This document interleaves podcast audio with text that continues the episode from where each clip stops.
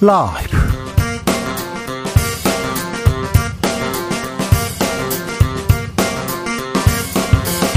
2023년 3월 10일 금요일입니다. 안녕하십니까. 주진우입니다. 국민의힘 새 지도부 출범했습니다. 그런데 갈 길 멀고 할 일도 많습니다. 윤심 지도부라고 지금 평가받는데요. 당내 분란 통합하고 협치로 갈 수 있을까요? 실종된 정치 복원할 수 있을까요? 심평 변호사에게 물어보겠습니다. 더불어민주당 이재명 대표의 경기지사 시절 비서실장이 숨진 채 발견됐습니다. 유서에 이재명 대표의 이름이 나왔다고 하는데요. 정치권에서 공방 커지고 있습니다. 정치연구소에서 자세히 살펴봅니다. 최악의 가뭄으로 남부지방 비상입니다. 본격적인 농사철 앞두고 있는데요. 농민들 이러지도 저러지도 못하는 상황이라고 합니다. 대비책 없을까요? 뭐라도 대책 내야 되는 거 아닌가요? 김준아 과학, 광주 과학기술원 교수에게 물어봅니다. 나비처럼 날아 벌처럼 쏜다. 여기는 주진우 라이브입니다.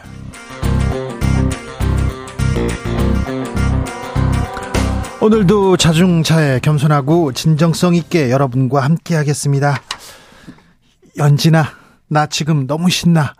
오늘 월드 베이스볼 클래식 있습니다. 한일전 있습니다. 곧 7시에 주진우 라이브 끝나면 그때 보시면 됩니다. 아, 물러설 수 없는 한일전. 어제 한국 대표팀이 호주한테 졌어요. 호주한테 질 수 있습니다.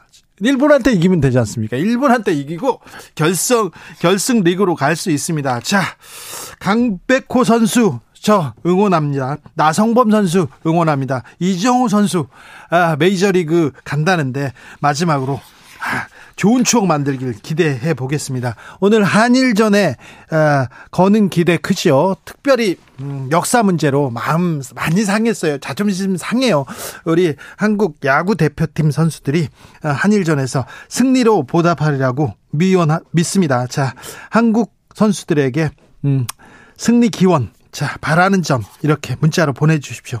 연진아 너무 신나. 예. 자, 오늘 7시에 주진우 라이브 끝나고 자 다 보고 가시면 됩니다. 샵 9730 짧은 문자 50원 긴 문자는 100원입니다. 콩으로 보내시면 무료입니다. 네. 연진이가 야구 팬이어 가지고 한 거예요. 네. 그럼 주진우 라이브 시작하겠습니다.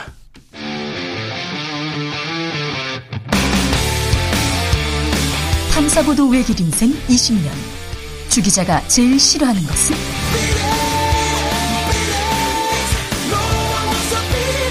이 세상에서 비리와 부리가 사라지는 그날까지 오늘도 흔들림 없이 주진우 라이브와 함께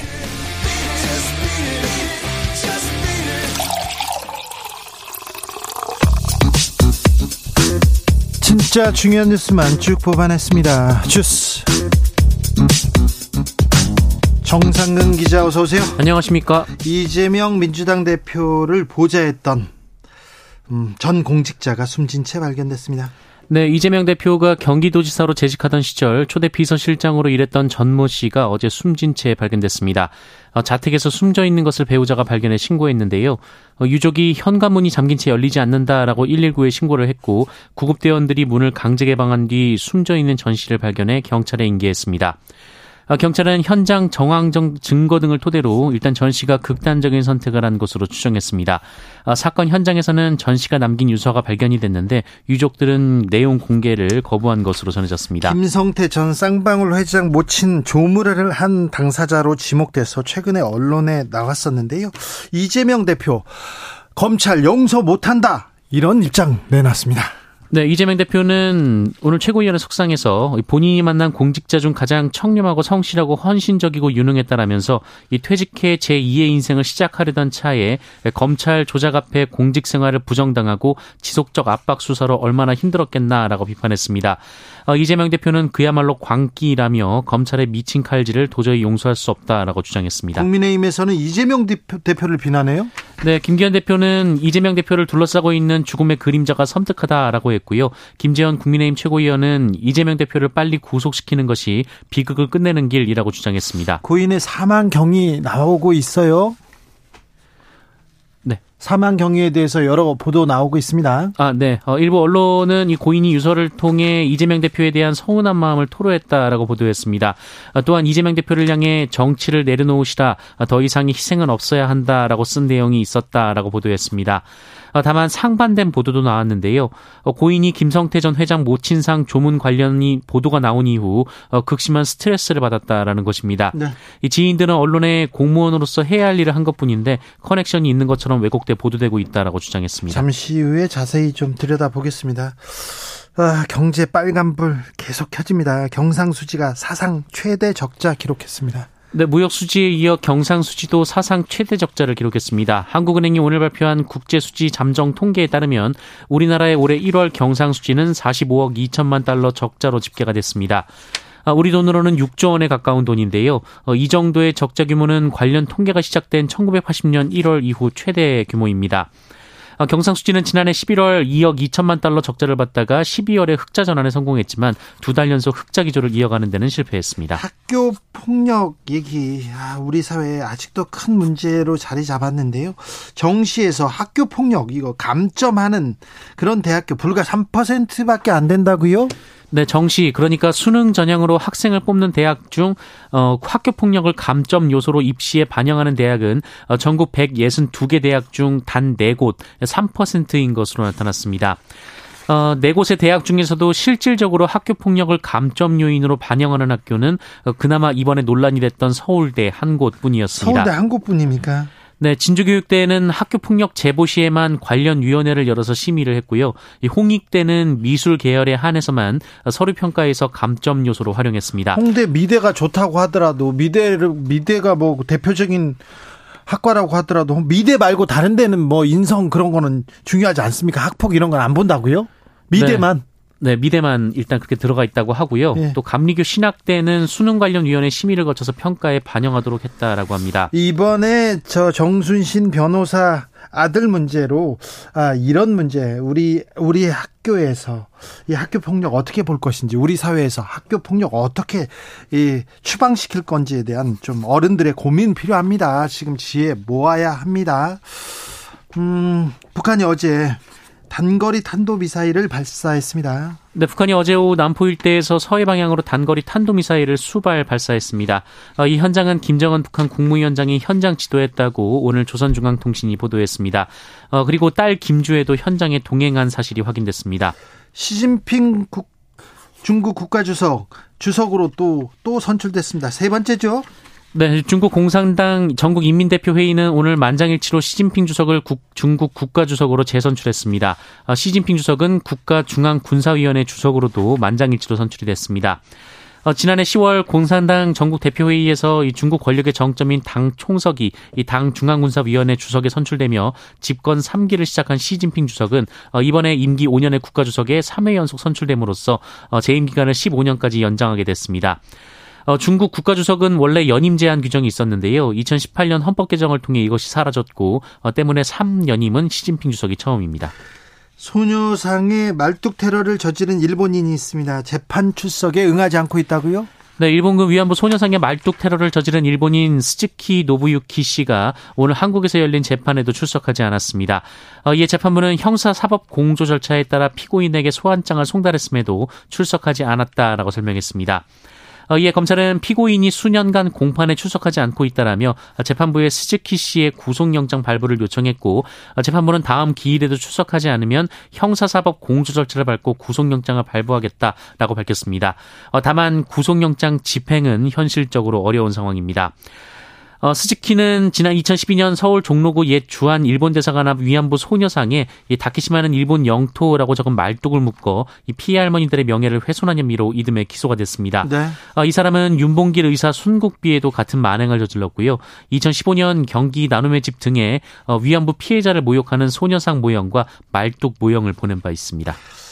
아들한테 A 플러스, 올 A 플러스를 준 교수가 있습니다. 해임이 정당하다는 판결 나왔습니다. 네, 재직 중인 대학교에 자녀가 입학했음에도 자진 신고하지 않고 자신이 가르치는 과목에서 높은 학점을 부여한 교수의 임은 정당하다라는 항소심 법원의 판단이 나왔습니다.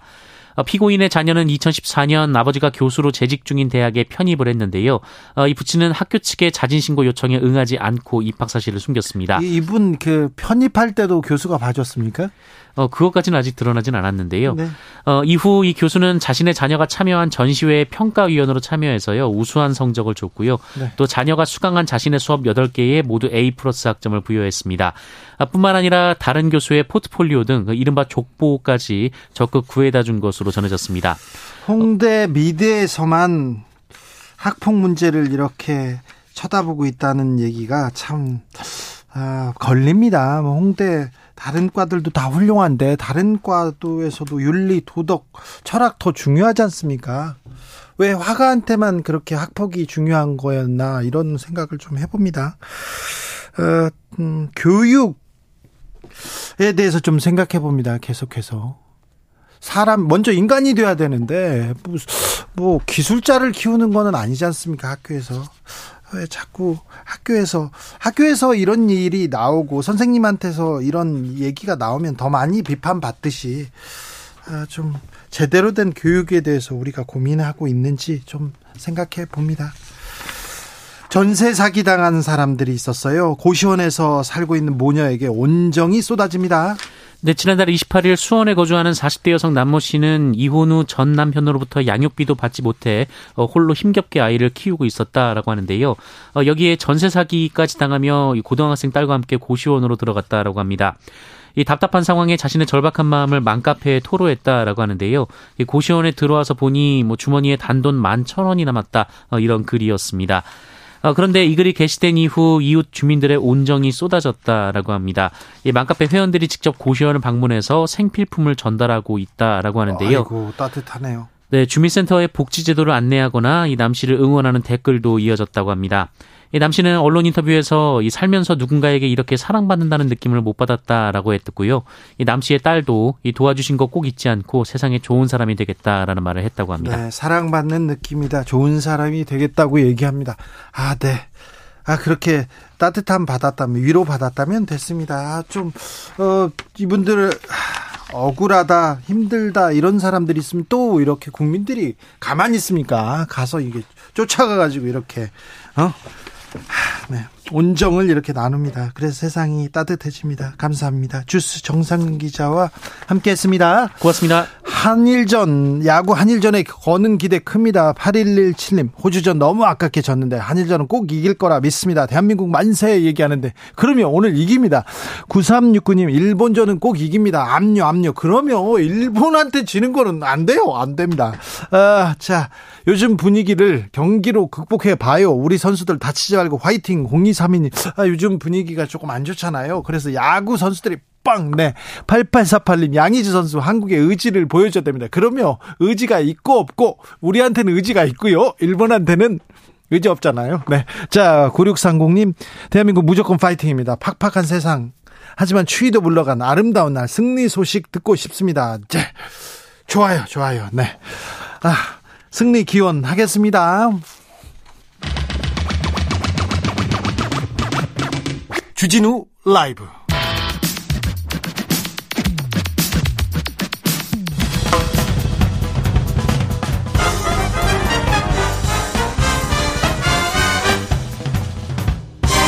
훅 인터뷰. 모두를 위한 모두를 향한 모두의 궁금증 훅 인터뷰 남부 지역 가뭄 1년째 계속됩니다. 1년 전에도 아, 가뭄이다 했는데 지금 완도 진도 호남의 섬 지역은요. 제한 급수가 1년째 이어진답니다. 주민들 얼마나 고통이 크겠어요. 본격적인 농사철로 왔는데 농가에도 비상이라고 합니다. 이 가뭄의 원인이 뭐고 대책은 없는 건지 김준하 한국 광주 과학기술원 지구환경공학부 교수에게 물어봅니다. 교수님 안녕하세요.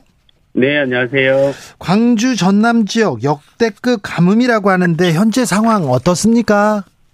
네, 역대급입니다. 어, 지난 30년도 더 오랜 기간 동안 없었던 가뭄이고요.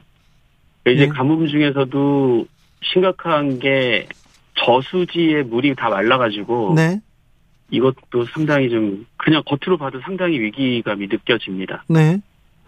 근데 지금 1년째 지금 가뭄이라고 했는데 네. 어 앞으로 지 앞으로 계속 비가 오지 않으면 네. 어 이제 식수도 어렵다 이런 얘기도 있어요. 그러니까 음 우리가 지금 6월 초까지의 물을 시뮬레이션을 해봤는데 네. 아직까지는 6월 초는 광주는 괜찮을 것 같지만 지금 전남 지역은 도서지방은 이미 그 제한급수를 하고 있고요. 네.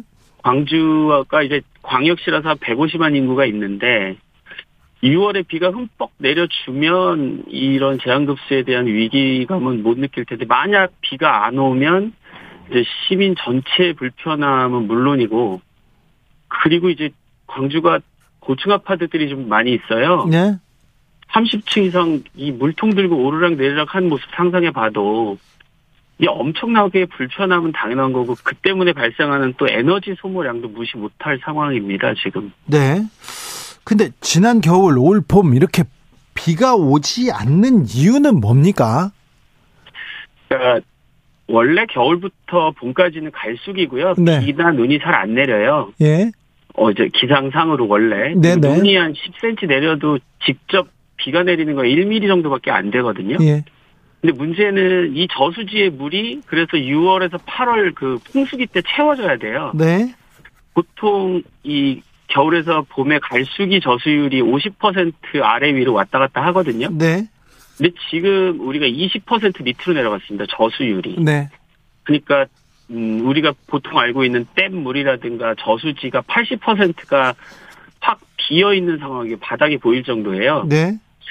그래서 이번에 6월에서 8월 때 80% 이상 채워지는 주기성을 안 보이면 이건 이제 장기 가뭄으로 돌입을 하게 되죠. 예. 아, 그런데 이 가뭄 얘기가 나온 지 오래됐어요. 정부에서 좀 대책을 마련해야 될 거 아닙니까? 네. 어떻습니까, 맞아요. 대책이? 그래서 어제 회의했죠. 어제 아니, 1년 동안 가뭄인데 어제 회의하면 어떻게 합니까?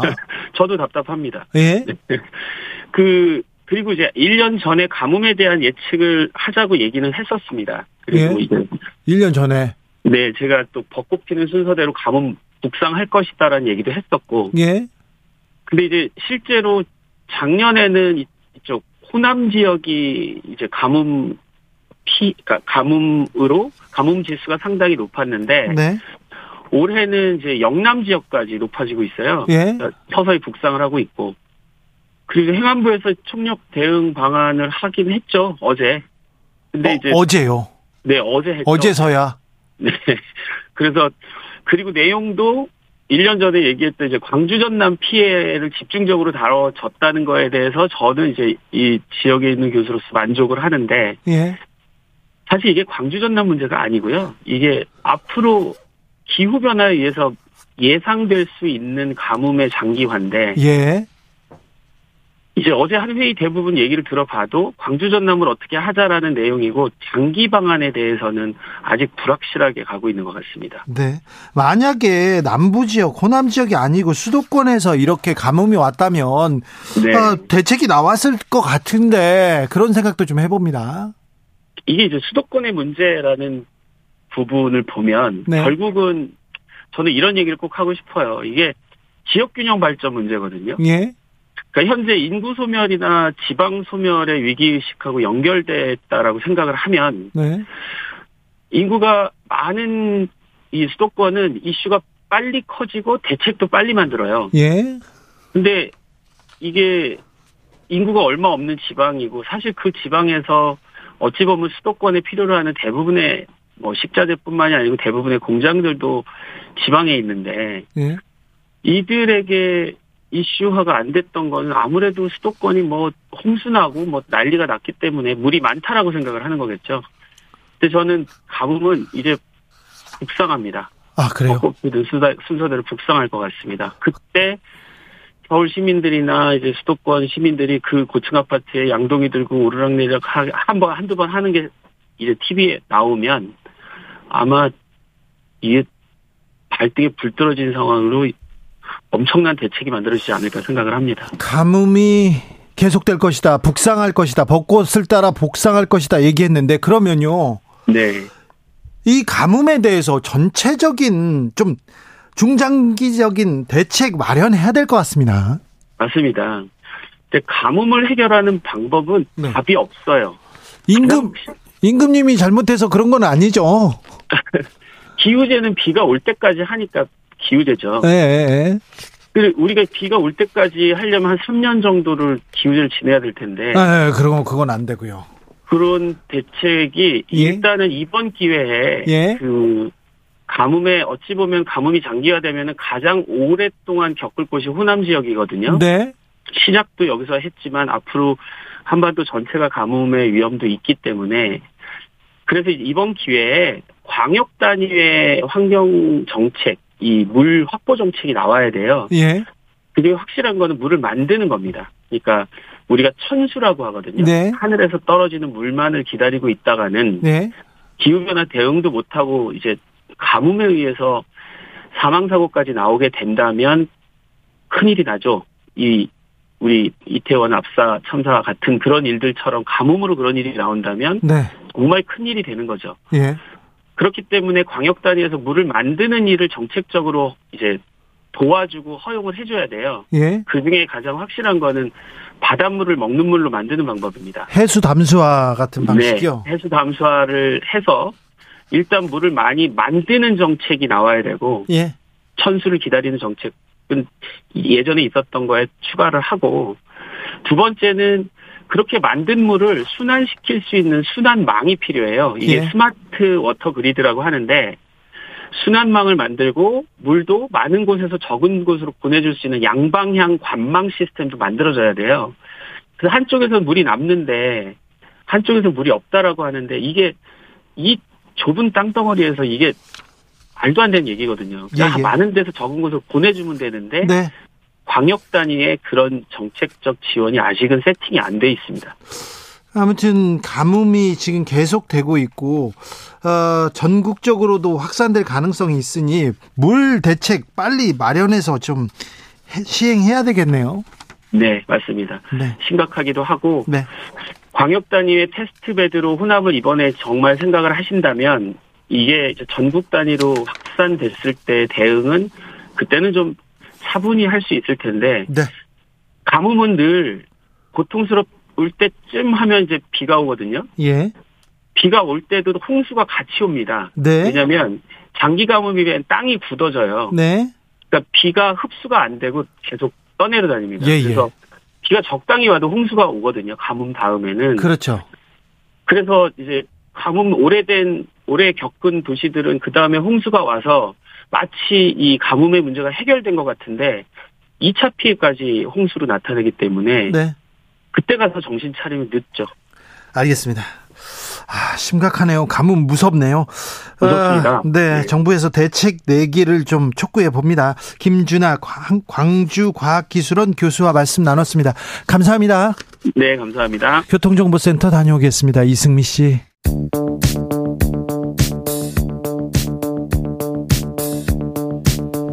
대한민국 정치의 새로운 100년을 준비한다. 21세기형 국회 싱크탱크 여의도 정치연구소. 정치권에 보냅니다. 고급진 정치 컨설팅 뜨겁게 분석해 봅니다. 아, 김용남 국민의힘 전 의원, 네, 안녕하세요. 김용남입니다. 이재정 더불어민주당 의원 어서 오세요. 네, 오랜만에 뵙습니다. 이재정입니다. 네. 이 얘기 먼저 해야 될 것 같습니다. 이재명 민주당 대표의 가 경기지사 시절 비서실장 전모 씨가 숨진 채 발견됐습니다. 이재명 대표 검찰의 과도한 압박 수사 때문에 생긴 일이다. 그러면서 아, 가만두지 않겠다, 용서 못한다 이렇게 얘기했습니다. 김용남 의원님, 그 우리 속담에 뭐 한 사람이 성낸다는 얘기가 있는데 딱 그 꼴인 것 같죠. 사실은 어 아니 지금 이번이 다섯 명째라고 하죠. 네, 삼, 이재명 대표와 관련해서 어, 사망한 분이 갑자기 이제 사망한 분이 다섯 명째라고 하는데 검찰 핑계를 댈 게 아니고 기본적으로는 본인의 책임이 가장 크겠죠. 무엇보다도 그리고 이번에 고인이 되신 분도 경기도지사 시절에 비서실장을 지내기 전에 성남시부터 물론 이제 아, 이번에 돌아가신 분은 직업 공무원 출신인데 성남시장으로 재임할 때부터 인연이 돼서 경기도까지 같이 들어갔던 거잖아요. 그러니까 네. 어, 직업 공무원 출신 중에는 측근으로 분류될 수밖에 없는 분이죠. 물론 정진상, 뭐 김용, 유동규 이런 사람들은 어 이른바 어공이잖아요. 뭐 공무원 아니다가 갑자기 공무원 된 분이고 이분은 직업 공무원 출신 중에는 어 계속 성남부터 경기도까지 같이 움직였던 측근인데 이재명 대표의 뭐 법률적인 책임을 떠나서라도 도의적으로는 책임이 가장 크다고 봐야겠죠. 도의적 책임이 이재명 대표한테 있습니까? 이재정 네. 의원? 어, 어떤 감정일까를 생각해 보면요. 정말 비통한 감정과 저는 분노가 공존하는 거라고 생각합니다. 그리고 그 안에서 공당의 대표로서 어떤 메시지를 먼저 냈을까를 생각하는 거죠. 실제 오롯이 공무원으로만 살아오다가 그 유능함으로 발탁이 돼서 어 시청의 공무원 그리고 또 도지사 당시에도 보좌한 역할을 했었습니다. 그런데 이재명의 주변에 있다는 이유만으로 어, 수백 명의 검찰이 달려든 그 사건 안에서 흡사 어 어떤 관련성이라도 있는 양 언론의 변주 굴리기 방식으로 여러 차례 어 이보른길에 올랐습니다. 입길에 올랐습니다. 그런 상황을 얼마나 버텨낼 수 있었을까요? 지금 이제 기사가 또 안 보이긴 하는데 어, 그 유서라고 하는 일부 내용들을 발췌를 해가지고 이제 맥락 없이 이재명 대표에게 책임이 있는 것처럼 보이게 하는 그런 뉘앙스의 또 흘림들이 있었습니다. 아직 유서가 공개되지 네네. 않았어요. 유서 네네. 내용을 확인할 수 없습니다. 네. 그런데 네. 보도는 많이 나왔죠. 네, 그런 보도가 나왔는데 그 보도들 가운데 또 일부의 보도는 어. 그러니까 검찰에 대한 억울함을 호소하는 또 보도도 있었습니다. 여튼 뭐 그 진위 공방에 대해서는 어 유서가 우리 가족들의 의사에 의해서 공개되지 않기를 바란다는 지금 현재 상황들도 있기 때문에 어 차차 두고 볼 일이지만 그렇게 수백 명의 검찰 수사관과 검사가 달려들어서 탈탈 털어냈습니다. 이재명의 주변에 있는 것만으로도 그 심리적 억압 감을 계속 호소를 했었다, 부담감을 호소했었다라는 얘기가 흘러져 나오고 있고요. 실제 그 사건이 있었던 당일조차도 단독 기사처럼 해가지고 조문을 갔던 내용이 흡사 어 나쁜 일에 연루된 것처럼 이제 회자가 되도록 그렇게 또 기사가 나오기도 했습니다.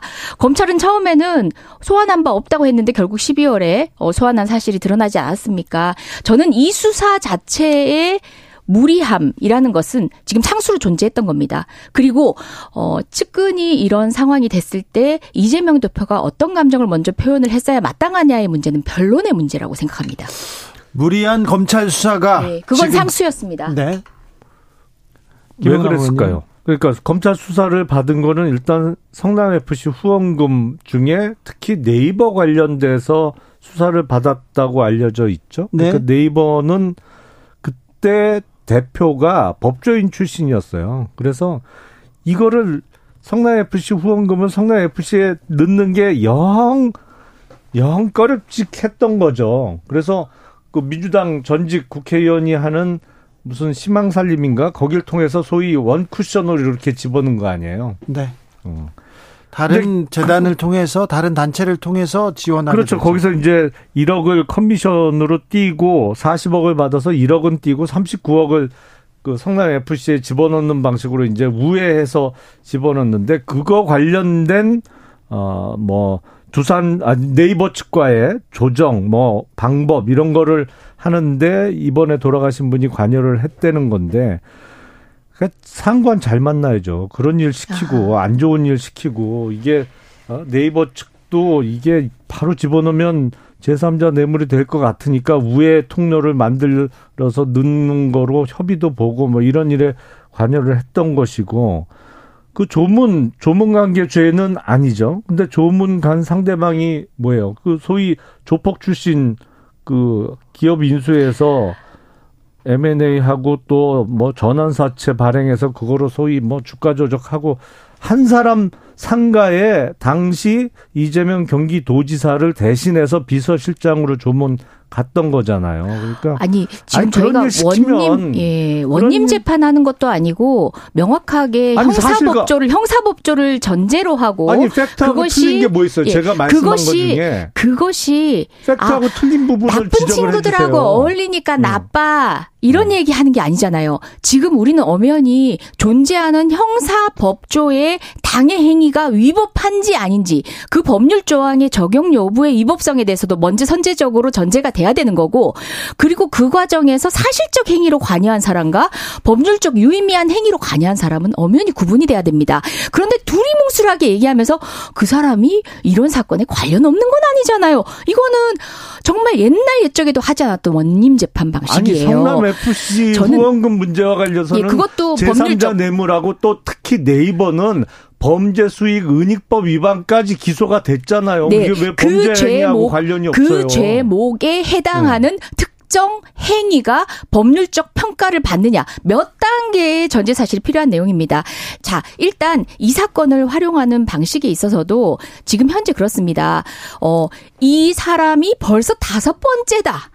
이재명 대표는 이제 도의적 책임을 져서라도 정치권에서 더 이상 존재해서는 안 된다라는 방식으로 야당 공격하고 있습니다.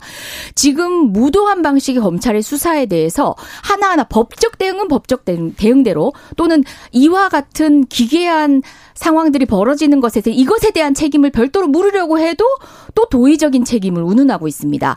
여러 가지가 지금 뭉뚱그려 섞이면서 정서 재판으로 가려고 하는데요. 이럴 때일수록 국민 여러분, 시청자 여러분들은요. 잘라서 판단할 필요가 있습니다. 이게 법률적으로 문제가 되는가? 그리고 이 문제 행위에 이 사람은 관여했던가? 관여를 했던 사람인데 하지도 않았던 사람인데 이렇게 변주 굴리기로 이 사람을 모욕감을 줬던가 수사기관에서 어떤 압박감을 줬던가 다 면밀히 따져볼 내용입니다. 게다가 지금 현재 장례를 제대로 못 치를 만큼 부검을 하겠다고 검찰이 얘기를 한단 말입니다. 사실상 본인이 어, 스스로 목숨을 끊은 안타까운 사건이라는 거를 이제 모두가 공인한 상태에서도 사회적으로 중요하니까 부검을 하겠다고 합니다. 그래서 갑자기 지금 장례 절차가 중단돼 있는 상황이라고 들었는데요. 이런 상황들이 저는 이제 많은 분들이 그렇게 평가를 하십니다. 지금 일제 강제동원 관련해 가지고 해법이라고 그냥 셀프 협상했잖아요. 이 건들이 지금 언론 달구고 있으니까 아 때마침 잘 나왔다 다섯 번째 자극적이네. 요걸로 좀 더 끌어보자 하는 심사는 아닌가요? 사실상 윤석열 어, 지검장 당시에도 1년 만에 3명이 돌아가시는 사태까지 있었는데 그분이 대통령인 상황에서 이렇게 맞닥뜨린 데 대해서 검찰의 잘못은 잘라내고 정말 유령극 바라보듯이 상황을 스토리를 만드는 것 전 동의할 수 음, 없습니다. 하시는 말씀은 너무 아전인수격으로 해석을 하시는 것 같고 부검의 의미는 그런 거죠. 사망한 채로 발견이 됐는데 사실은 외부 침입 흔적이 없거나 이런 거에 비추어 봐서 뭐 스스로 목숨을. 네. 끊은 것으로는 보입니다만 사실은 의혹을 확실히 없애려면 부검을 하는 게 맞죠. 어, 그리고 그 부검을 하는 데 있어서는 보통 유가족들은 동의하지 않는 경우가 많습니다. 왜냐하면 돌아가신 분을 뭐 두번 예. 죽이는 것처럼 생각해서. 하지만 부검 여부는 유가족의 동의가 반드시 필요한 것만은 아니에요. 네, 그러니까 검사가 사건에 판단하죠. 있어서 그렇죠. 사건에 있어서 나중에라도 혹시 의혹이 제기될 수 있는 가능성이 있으면 부검 지휘를 할 수 있는 겁니다. 자, 김용남 의원님, 네. 아, 국정농단 수사가 이렇게 이어질 때 네. 그때 뭐 검사 전 검사도 이렇게 극단적 선택을 네. 하고 여러 명이 그- 조금 극단적인 네. 선택을 했어요. 그 당시에 있었죠. 국민의힘에서 이거 너무 과도한 수사다. 검찰 책임져라. 윤석열 책임져라. 그렇게 얘기했잖아요. 그때 주로. 적용됐던 죄명이 직권남용이죠. 예. 근데 직권 남용이 기존에 저도 뭐 어, 학교 다니면서도 배우고 검사 생활을 하면서도 직권 남용죄를 다뤄봤습니다만 기존의 판례나 수사의 어떤 관행과는 너무 다르게 확대 적용했던 것은 틀림없는 사실이에요. 그 당시에 직권 남용을 한도 끝도 없이 어 포괄적으로 넓혀갖고 그거로 다 수사가 이루어졌습니다. 김용남 의원이 그 직공남용을 너무 지금 요술방망이처럼 휘두른다면서 몇- 여러 차례 지적했어요. 그렇죠. 근데 한참 후에 그래갖고 그거로 다 뭐 구속도 되고 뭐 하다가 한참 후에 1심, 2심 대법원 올라가면서 다시 좀 많이 좁혀졌어요. 그러니까 네. 구속영장이 발부됐다가 1심에서 실형까지 나온 사건이 2심과 대법원까지 올라가면서 직권남용이 이렇게 확대 적용되는 거는 문제가 있, 있다고 해서 많이 좁혀졌어요. 그러니까 그때 직권남용과 관련해서 수사가 무리했던 건 저는 뭐 지금도 틀림없이 사실이라고 봅니다. 네. 근데 지금 벌어지고 있는 수사는 직권남용죄에 관한 수사가 아니에요. 이렇게 확대 적용하는 게 아니고 이건 대부분 뇌물죄예요. 뇌물죄고 배임죄입니다. 이거는 기존의 어떤 판례나 적용 범위하고 벗어나지 않아요. 네. 그 안에서 수사가 이루어지고 있거든요. 예, 저한테도 지금. 이제 발언 기회가 있겠죠. 근데 지금 하시는 말씀은 제가 이 자리에서 뭐 우리 의원님하고만 해도 여러 차례 한 바 있는 것 같고 관련된 제목에 관한 법리적 공방이나 이런 부분이 아니라 저는 이제 제 얘기를 할 시간이 됐다면 바로 그 얘기하고 싶어요. 지금 이것보다 더 중요한 게 지금 어쨌든 여의도 소식 지금 듣는 거잖아요.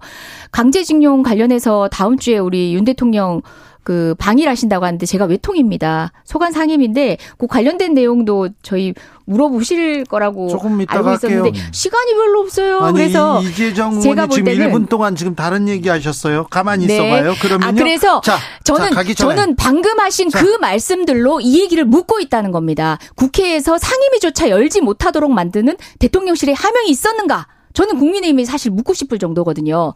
지금 그런 상황이 됐는데 결국은 이것도- 야 부검조차도 이 문제를 덮기 위한 거다라는 생각이 들 정도로 뉴스가 쏙 들어갔어요. 강제 해법과 강제징용 강제동원 해법과 관련해 가지고 대통령실에 정말 피해자도 도외시하고 어 일본에 그냥 무릎 꿇고 정말 이제 한, 뭐, 한 거조차 해보지 않고 무릎 꿇는 사실 자체는 국민이 공분하고 있는데 이 뉴스를 쏙 들어가게 해버리는 이 뉴스 때문에 저는 더 얘기를 하고 싶지 않아서 이제 그 여의도의 지금 상황에 잠시만요. 대해서도 얘기를 네, 하고 싶네요. 저, 저 질문 네. 제가 질문 알아서 할게요. 자 여기에 대해서는 대답을 하고 가시죠. 지금 질문이 그러니까 소위 그 강제징용과 관련한 뉴스를 덮기 위해서 뭐 사망 사건을 만들어냈다는 거예요. 아니면 부검을 하려고 한다는 아니, 게 그게 그 아니라 뉴스를 덮을, 덮으려는 이 뉴스에만 매몰될 수 거예요? 없을 만큼 중요한 뉴스라는 얘기고 그 문제도 지금 시간이 저희가 얼마나 남아 있는지 모르겠지만 좀자 비중 있게 오늘 다뤄주셨으면 좋겠습니다. 오늘 이 머리. 기사로 네. 지금 정치 머리 기사로 얘기하니까 이거 얘기한 거예요. 네. 네 질문 가지고 또 아, 너무 좀 예민하게 그러지 마세요. 자 그러면요. 음 국익에는 더 관련된 얘기라서 네. 당장 대통령 1호기 뜨고 나면은 또 걱정되는 일이 벌어질 것 같기 때문에 더 시급한 일이기 때문에 말씀드리는 강제동용 겁니다. 어, 강제동원 배상안에 대해서는 국민들의 감정. 네, 음, 국민들의 감정도 조금 격앙돼 있고요. 이 문제를 어떻게 풀 것인지 아, 내주에 한일 정상회담이 있다는데 여기에서는 조금 더 조금 어, 국익을 위해서 우리 국민을 위해서 조금 그 좋은 안을 좀 가지고 있겠죠. 나오겠죠. 사실 강제징용도 그렇고 네. 위안부 어, 피해자 문제도 그렇습니다만 너무 오래 미뤄둔 숙제죠. 강제징용의 문제만 해도 대법원에서 파기환송 판결이 난 거는 박근혜 정부 때였습니다. 하지만 이제 2018년입니다. 아니 그게 이제 파기환송 되고 아, 나서 네네, 네. 아그 고등법원에. 가서 재판하고 다시 대법원에서 확정된 게 예, 2018년 2018 년이고. 그러니까 문재인 정부 때죠. 예. 이, 2018년 확정이 됐는데 그 이후에 이제 아무런 아무런 일도 사실상 안 했죠. 뭐뭐 확정된 판결에 대해서 어떻게 해결할 건지 뭐 아무 일도 안 하고 있다가 지금 5년이 지났어요. 그러면 사이에 뭐 사실은 그 사이에 한국과 일본 간에는 많은 일들이 있었습니다. 뭐 그 수출 규제 문제도 있었고 뭐 WTO의 제소 문제도 있었고 다 일은 벌어져 있는 상태에서 아무도 이걸 손 안 댔어요. 왜냐하면 위안부 문제도 그렇고 강제징용 문제도 그렇고 해결하려고 손 대는 순간에 온갖 비난 그리고 항상 뭐 말도 안 되는 프레임을 씌우잖아요. 그 반일 감정을 자극해 가면서 그렇기 때문에 아니 적어도 문재인 정부에서는 시도 뭘 해결하려는 시도도 안 하고 5년 허송 세월을 해놓고 이거는 네. 어떻게든 지금은 매듭을 져야 됩니다. 물론 이게 외교는 상대 국가가 있는 게임이기 때문에 우리 맘대로 100% 만족할 만한 해법을 결코 이끌어낼 수 없어요. 네. 하지만 이걸 더 밀어두는 건 국익에 더 손해가 되는 일입니다. 네. 김용남 의원님 근데 일본에서는 일본에서는 거의 100% 지금 만족하는 안이 나왔다고 합니다. 이건 조금 그건 아니죠. 그런 일본 정부의 공식적인 답변이 아직 없잖아요. 아니요. 네. 일본이 요청하던 거에서 어, 일본 스스로 추가로 더 받아들여라고 요구할 만한 게 없고 완전히 지금 100% 항보선언을 한 겁니다. 특히 더 중요한 게 뭐냐면요. 저는 윤석열 정부의 태도를 어, 바로 오늘 사건에서 볼 수 있습니다. 저희 국회 상임위가 오늘 실은 이제 오늘 또는 월요일 날 열리기로 했었는데 국민의힘 전대가 어 결선 투표까지 가면은 12일까지 가니까 13일 열자라고 해서 13일 확정이 됐습니다. 그런데 오늘 아침에 벼랑간 열지 못하겠다고 연락이 왔습니다. 이유인즉슨 대통령 순방을 앞두고 있는데 피해자들이 예? 피해자들이 국회에 찾아오던 모습이 대통령 순방 모양새를 좋게 하지 않는다라는 겁니다. 그거 무슨 그게- 상관이에요? 그게 바로 윤석열 정부가 국민에 대해서 가지고 있고 이 사건을 바라보는 태도라는 거죠. 저는 그래서 공분을 했고 우리 의원님들 진짜 조금 전에 정론관에 가서 어, 규탄 성명을 발표하고 왔는데요. 그분들은 국민의 노여움이 안 보이는 거예요. 대통령의 노여움, 노여움만 보이는 게 지금 국민의당, 아니, 국민의힘 의원님들이라는 게 통탄할 지경인 거죠. 그리고 지금 사실 뭐 정부의 반응이 없다고 하지만 웃음을 감추고 있습니다. 일본은 이렇게까지 어, 두 손 두 발 다 들고 항복할 것 같으면 왜 진적에 못했겠습니까? 그런 속도전이 중요한 것들이 아니라 최소한 우리 국민이 받아야 되는 우리 국민이 100%를 받겠다는 것도 아니었습니다. 제가 50%였어도 30%였어도 이렇게 화가 나진 않았을 것 같은데요. 100% 양보한 협상 아니기 때문입니다. 그리고 무엇보다 다시 상임위를 잡으려고 하면 언제를 잡을 수 있느냐고 물었을 때는 순방 이후라고 합니다. 대통령의 순방에 누가 되지 않는 차원에서 국회가 움직여야 된다는 것. 저는 어 사실 의심을 하고 있습니다. 국민의힘의 수많은 어 국회의원들이 대통령실의 하명에 의해서 국회 일정 자체도 이렇게 국민이 공분하고 있는 사안에서조차도 뒤로 물리면서 일사불란하게 움직이고 있다는 것. 지금 전대 역시도 대통령 의중대로 끝났는데 국회 일정도 향후 이런 방식으로 될 것 같아서 너무 걱정이고요. 뭐 의원님? 국회에서 네. 절대 다수석을 갖고 계신 민주당이 국회 내에서 잘 해결하시고 아, 위안부 문제만 해도 그렇죠. 박근혜 정부 때 위안부 문제와 관련해서 협정을 체결했을 때 민주당에서 얼마나 비난을 했어요. 근데 그때 일본 정부 외면했잖아요. 일본 정부에서 출연한 10억 엔이 들어왔고 그거를 이제 화해와 치유 재단을 설립을 했습니다. 근데 이게 돈의 액수가 중요한 게 아니고 일본 정부에서 출연한 돈이라는 게 일본 정부의 공식적인 사죄의 의미를 아, 담았다고 해서 이것 때문에 사실은 협상이 더 오래 걸렸어요. 일본 기업에서 더 훨씬 많은 돈을 출연하겠다는 일본 측 제의도 있었습니다만 정부에서 돈이 나오는 게 중요했기 때문에 어, 오랜 시간을 걸려서 합의를 이끌어냈습니다. 근데 문재인 정부 들어서 이거 어떻게 했어요? 시원스럽게 취소하고 10억엔 돌려줘 버렸잖아요. 아, 그리고 나서. 예. 그리고 나서 돌려- 무슨 해결을 없었죠. 했어요? 아니 그러니까 아니, 무슨 근데- 해결책을 아니, 말씀 내놨어요? 잘하셨습니다. 지금 와서 생각하니까 아니, 박근혜 정부가 해결을 더 했어요? 훌륭했어요. 윤석열 정부는 박근혜 정부의 위안부 합의보다 아니 그러니까 더 문재인 후퇴된 문재인 짓을 한 거죠. 사고 쳐놓고 무슨 해결을 받냐고요? 무슨 사고를 친 거죠? 그러니까 피해자의 의사를 경청하는 것부터가. 정부가 해야 될 일이었습니다. 아니, 지금 이런 뭘 방식이면 했는데요? 지금 이런 방식이면 일본 가셔가지고 사도강산 문제, 군함도 문제 해결할 수 있습니까? 이렇게 백기 다 들었는데 후쿠시마 아니 오염수 방 한마디만 물게 대답만 하세요. 방류하지 마라. 5년 동안 할수 뭐? 했는데요? 위안부 문제와 관련해서 문재인 정부가 5년 백기 동안 한 게. 뭐 있습니까? 백기 들고 올 겁니다. 아무것도 안 했죠. 손도 네. 안 댔어요. 그 자, 두 분. 대해서. 그런데요, 김용남 의원님 네. 해결을 좀 이상하게 해결하거나 해법을 못낼 거면 안 내는 게더 낫지 않습니까? 음. 아니죠. 이 문제 때문에 사실은 국익을 오답을 낼 바에 말씀하셨습니다만 답을 안 쓰고 지금 기다리는 게 전혀 않- 그렇지 않아요. 네. 지금 국제 정세를 보세요. 지금 국제 정세는 사실상 1991년 소련 해체 이후에 세계화 시대의 사실을 다 30년이 지금 다 바뀌고 있어요. 됩니까? 아니 잠깐만요.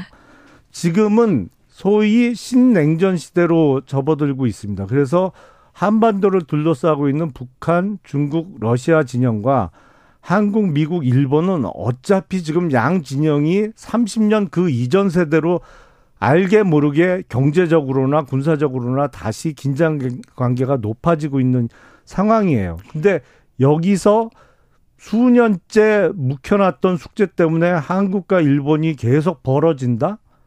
이건 결국엔 대한민국의 손해입니다. 이거는 빨리 풀어야 되는 숙제인 어떤 거예요. 사과와 반성도 없는 채로 우리가 빨리 그 신냉전 구도 안에 들어가기 해야 된다. 이만큼 단견이 없습니다. 신냉전 구도를 누구도 지금 그걸 기정사실로 받아들이지 않습니다. 중국조차도 러시아하고 본인들을 같은 결로 보는 걸 싫어합니다. 네. 그런 상황에서 신냉전 자체를 막기 위해서 다양한 다극화의 다자 외교를 할 생각을 해야 되는 게 지금 정부의 현명한 선택인데 지금 신냉전을 구도로 두고 중국하고 러시아하고 디커플링을 해야 된다라고 단호하게 얘기하는 것도 너무 안타깝고요. 무엇보다 지금 당장 우리 국민의 생존권과 걸려 있는 여러 문제에도 일본과의 협상들이 남아 있는데 이 문제들도 사과 한번 못 받아냈는데 후쿠시마 오염수 방류에 대해서는 어떤 말 한마디 입 하나라도 뻥끗할 수 있을까요?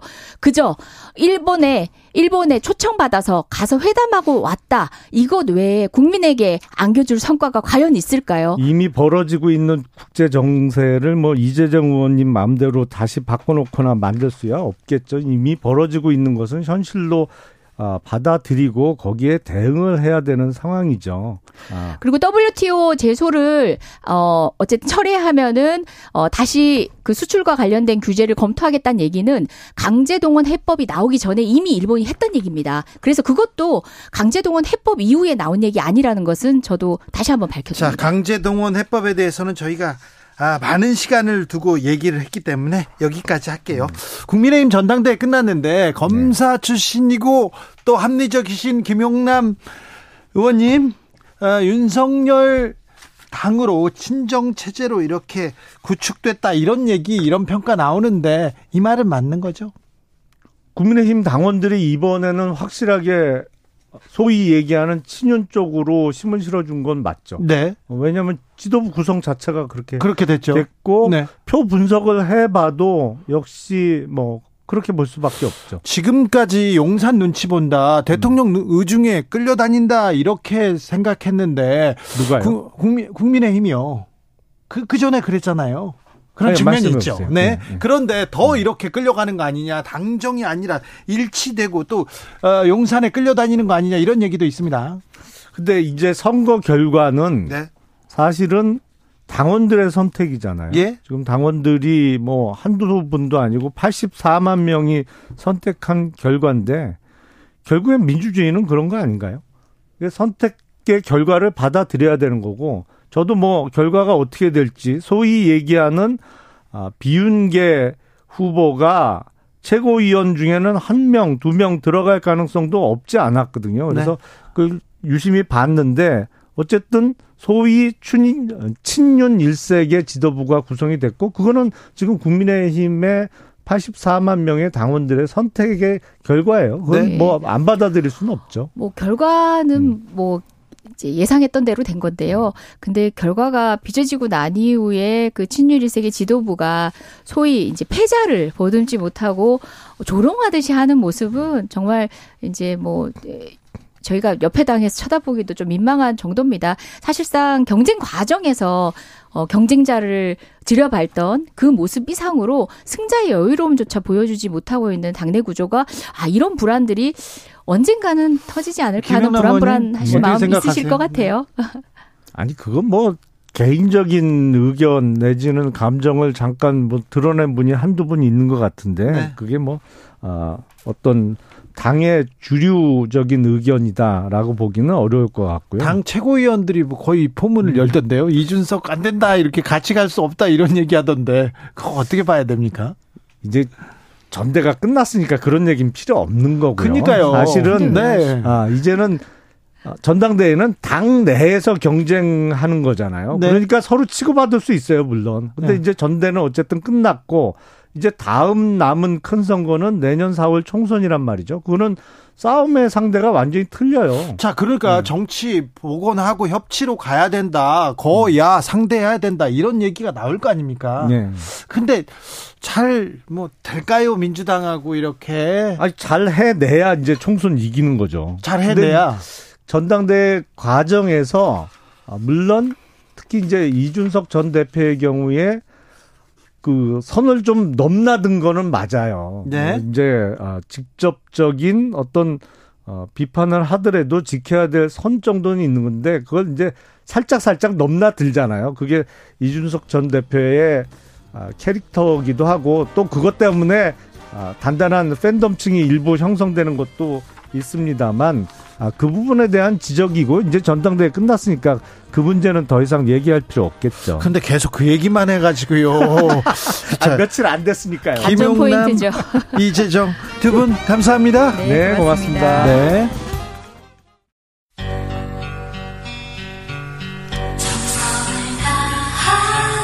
정성을 다하는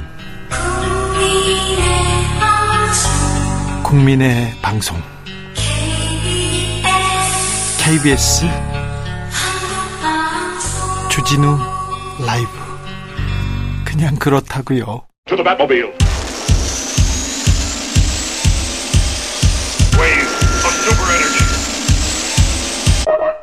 주기자의 1분. 제가 병아리 기자 시절에 한 고등학교의 집단 성폭, 성폭행 사건 취재했습니다.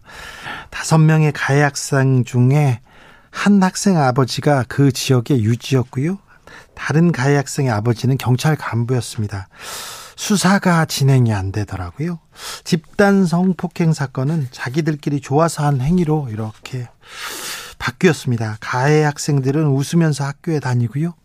피해 학생은 천하의 나쁜 사람이 돼가지고 학교를 그만두어야 했습니다. 집에서 울고 있는 딸에게 아버지는 해줄 말이 없었어요. 나라와 법은 존재하지 않았다고요.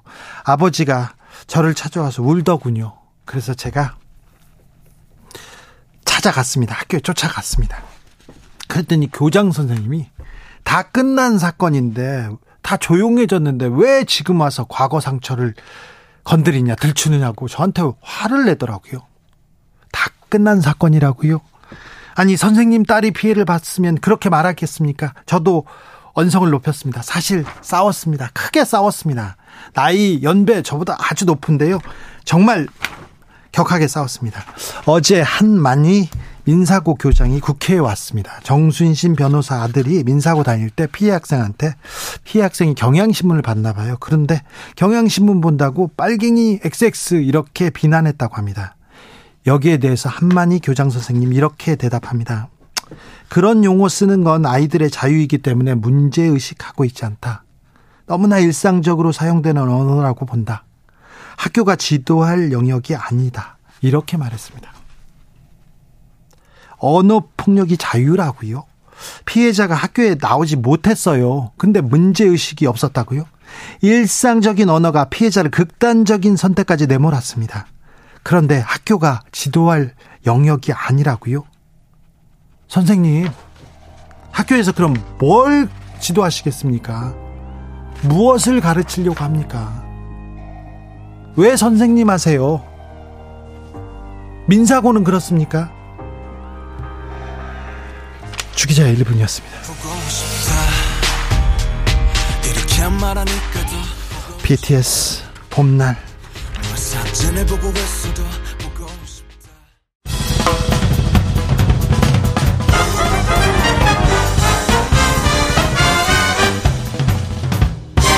훅 인터뷰. 훅 인터뷰 이어가겠습니다. 국민의힘 새 지도부가 꾸려졌습니다. 윤핵관 잔치다 이런 얘기도 있는데요. 당 지도부 이제 좀 실력을 능력을 보여줬으면 정치를 복원했으면 하는 기대 큽니다. 근데 우려도 공존합니다. 이분은 어떻게 보셨을까요? 어, 궁금합니다. 심평 변호사님 모셨습니다. 어서 오십시오. 어, 안녕하십니까. 네. 어, 변호사님 예상대로 김기현 지도부가 출범했습니다. 그리고, 음, 윤심, 그러니까, 어, 친윤 후보들 대거 최고위원 입성했습니다. 자, 어떻게 보셨습니까, 결과? 예, 뭐 저는 사전에 네. 어 김기현 후보가 53% 어, 득표를 할 것이라고 뭐그 예상을 했죠. 네, 말씀하셨더라고요. 어, 그리고 뭐 저 하여튼 뭐 0.07% 차이는 났습니다만 0.03%입니까? 네. 여하튼 뭐 저 제가 그 예상한 대로 됐습니다만은 네. 어, 저 역시 그 개표 결과를 보면서 조마조마하고 아, 뭐 그랬습니다. 뭐 한마디로 말해서 어, 윤석열 정부의 그 성공을 바라는 어, 이 책임 당원들의 그 집단 지성이 어, 뭐이 이런 결과를 그 낳은 것이 아닌가 생각합니다. 네. 집단 지성이 이런 결과를 낳았다. 김기현 대표 예. 정치 복원할까요? 아, 후원회장을 맡으셨으니까 예. 이 사람 후원하고 음. 믿을만하다고 이렇게 보지, 보증했으니 어, 변호사님이 조금 그 얘기해 주셔야 되겠습니다. 정치 예. 복원하고 예. 잘 이끌 수 있을까요? 어, 잘 해 나가실 겁니다. 그래요? 예. 잘 예? 어, 저, 그, 당선되시고 나서, 네. 어, 저한테 그 전화를 그, 그, 이, 그, 하셨습니다. 네. 그, 뭐, 감사들 그 말씀을 그 하시길래, 네. 제가, 어, 앞으로 그, 나라와 민족의 장래를 위해서, 네. 어, 두벅두벅 그, 걸어 나가십시오 하면서 뭐, 그, 저, 당부를 드렸죠. 네. 어, 그, 뭐, 제가 그, 뭐, 그런 더 당부를 드렸습니다만은, 많은 국민들이 지금 그, 김기현 당대표에 대해서 기대를 하고 있지 않습니까? 네. 어, 그 김, 김 대표가 대단히 그 온건하고 합리적인 성품입니다만은, 어, 굉장히 그 따뜻한 사람이고, 또 그 어떤 면에서는 꼿꼿한 성품을 갖고 있습니다. 뭐 이러한 그, 그분이 갖고 있는 인간적인 그 장점들이 합해서 앞으로 그 당 대표로서 어, 충분히 그, 그, 어, 큰 역할을 잘 수행해 나시, 나가실 겁니다. 김기현 대표가 이거는 좀 그 해결해 줬으면 좋겠다 이렇게 생각하시는 거 있습니까? 좀 특별히 당부하신 내용도 있습니까? 아, 그런 거는 없, 없을 거예요. 예. 뭐 그거는 이제 앞으로 그 김기현 어, 당대표가 어 정치의 그 현장에서 어 여러 가지 또 어려움을 많이 겪겠죠. 뭐 그런 과정에서 어뭐 그 슬기롭게 어 자신이 지금까지 쌓아온 그 모든 역량을 그 잘 발휘해서 극복해 나가시라 봅니다. 황기안 전 대표 측에서는요. 예. 전당대표 전당대 투표 조작됐다 이런 얘기 하셨던데요. 자, 어, 제가 볼 때는 말이죠. 그 황, 어, 황 후보는 좀 식견이 얕죠. 어, 그 제대로 된 어떤 그 여러 가지 어떤 식견을 쌓을 뭐 그런 경험이 없었던 것 같은데, 예. 어, 그분이 뭐 지금 뭐 그 나이가 돼가지고 계속 그 어, 자신을 그 맡긴다는 것은 어, 그분의 그 어떤 기질 자체가 좀 막 그런 것이 아닌가. 아, 좀 검사 생활 그렇게 많이 하셨는데 그리고 법무부 장관까지 하셨는데 총리까지 하셨는데 식견이 얕습니까? 그 검사하는 생활하는 것이 뭐그뭐 그렇게 큰 저 인생에 있어 네. 뭐큰 그 자양분을 그 공급을 하겠습니까? 그렇습니까? 검사 딱그 생활. 막힌 생활 아닙니까? 네. 그렇죠. 예. 네, 알겠습니다. 검사 생활은 윤석열 대통령도 오래 하셨는데 아, 그렇죠. 아, 그렇지만 뭐 윤 대통령의 경우에는 뭐 많은 그 독서나 뭐 그런 걸 통해서 좀 다릅니까? 저 다르죠. 많은 그 독서요. 검사로 있을 동안에 네. 그 윤, 윤석열 어, 대통령이 그 검사로 할 동안에 제가 그 주변에 있었던 그 판사들 네. 어, 제가 이제 과거에 판사를 했으니까 그런 예. 어, 사- 분들의 의견을 마- 많이 들었습니다. 네. 하나같이 어, 윤석열 검사는 달랐다.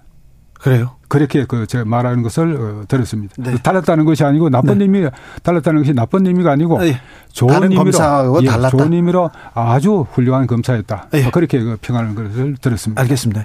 윤석열 검사가 예. 독서를 많이 한 건 아니래요. 그래요? 네. 네. 자, 그런데요. 예. 자, 일단 당을 화합해야 됩니다. 예. 전당대회는 뭐 서로 치고받고 어, 서로 경쟁할 수 있어요. 예. 당을 화합해야 되는데 당 최고 지도부가 예. 이준석 안 된다 이런 얘기를 계속 하고 있는 것 같아요. 예. 예. 이준석은 안 됩니까? 글쎄요, 그, 어, 주 기자님도 생각해 보십시오. 네.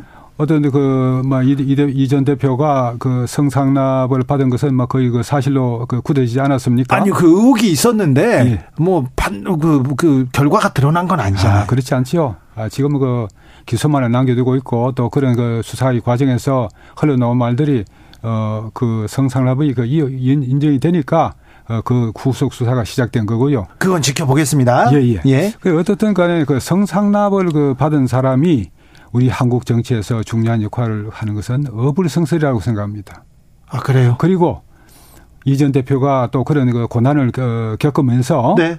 어, 어떤 그 배척과 실현의 시기를 거쳤죠. 네. 그러면서 어, 그 인성이 어, 성품이 그 깊어지고 또 넓어지고 하는 그런 과정을 거쳤으면 모르겠는데 네. 지금 어, 요번에 그 전당대회 과정에서 네. 이전 대표가 보이는 그 행동은 네. 전하고 똑같은 하나도 변하지 않는 그런 모습을 그 그대로 그 나타냈죠. 예. 그래서 역시 그 이 전 대표는 어 옛날의 그 이 준석과 마찬가지고 어 우리 정치사에서 어큰 역할을 하기는 어렵지 않을까. 뭐 그렇게 그 판단을 내릴 수가 자, 있습니다. 이준석 정치사에서 이 정, 이 정치에서 큰 역할을 할 수 없다. 그럼 국민의 당에서도 예. 국민의 힘에서도 아, 역할을 할 수 없다 이렇게 보시는 건가요? 뭐 그건 그 어느 정당이든 간에 네. 어 이준석 전 당대표를 받아줄 수 있는 정당이 있겠습니까? 그럼 국민의힘에서 안 받아줍니까? 국민의힘에서건 민주당에서건 정의당에서건 이준석 전 당대표를 받아줄 수 있는 당이 있다고 생각하십니까? 받아주면 안 됩니까? 지금 받아- 국민의힘 주- 사람인데요. 주면 되고 안 되고를 떠나서 네. 이준석 전 당대표가 들어갈 수 있는 공간이 지금 그 기성의 정당의 어느 곳에도 그 마련되어 있지 않다는 것입니다. 알겠습니다. 네. 아, 저 심평 변호사님은요 신앙 생활 열심히 하고요 시를 쓰십니다. 이번에 세 번째 시집이 나왔어요. 작은 길이라고. 그런데 이준석 전 대표에 대해서- 대해서는 단호하게 안 된다 얘기합니다. 성상납 의혹 가진 사람은 정치에서 물러나야 된다 얘기하는데 이준석 전 대표 성상납 의혹은 아직 의혹 단계고 진위는 아직 밝혀지지는 않았습니다. 그 얘기하고 갑니다. 자, 친윤 음, 뭐 윤석열의 힘을 실어주는 친정 체제 여기까지 좋습니다. 그러면요 장재원 의원이 원내대표 해야 됩니까? 글쎄요, 뭐 그분이 그 당직을 이제 맡지 않겠다고 했죠. 예. 근데 그 제가 알기로는 어 임명직 그 당직은 맡지 않겠다. 네, 그러면 사무총장은 맡지 않겠다. 네. 그러면은 원내대표는 하겠다. 아 이렇게 뭐 보시고 그리고 거꾸로 보면은 또 그렇게 그 들릴 수가 있죠. 그래서 그렇게 들리네요. 예. 근데 그, 어, 자, 자, 장 의원께서는 네, 자신에게 그 쏟아지는 여러 가지 어떤 그 따가운 그 질책과 예. 비판에 대해서 예. 좀더 겸허하게 받아들여야 할 것입니다. 네, 그렇죠. 네, 어, 특히 그 장 의원 본인의 그 어, 성품이나 네. 또이 처신에 관해서 어, 여러 가지 어, 좀그 부정적인 그 그런 부정적인 평가가 여론도. 많아요 국민의힘에서. 그렇죠. 예, 예. 막 그런 점을 그막 충분히 예. 어, 감안하시고 네. 어, 자신의 정치적 장래를 결정하는 것이 어, 바람직하다 생각합니다. 시적 표현 말고요. 음. 어, 변호사님 그러면 장재원 의원은 원내대표에 나오지 말고 음. 조금 자중하는 게 낫다 이렇게 보시는 건가요? 좀 자중해야 하셔야죠. 그래요. 지금 장재원 의원은 어, 대선 때 가장 큰 공을 세웠고 음. 거기다가 여기다 이번에 김기현 호 김기현 대표 만드는데도 큰 역할을 했잖아요. 그런데 글쎄요. 물론 뭐 역할을 많이 하셨겠죠. 네, 그러나 이런 그 역할을 하시고 나서 네, 그것이 아무것도 없었던 것처럼 할 수 있는 그런 사람이야말로 지혜로운 사람이고 아. 그것을 그 자기의 공을 내세운 사람은 어리석은 사람입니다. 네, 알겠습니다. 권성동 의원은 어떻게 됩니까?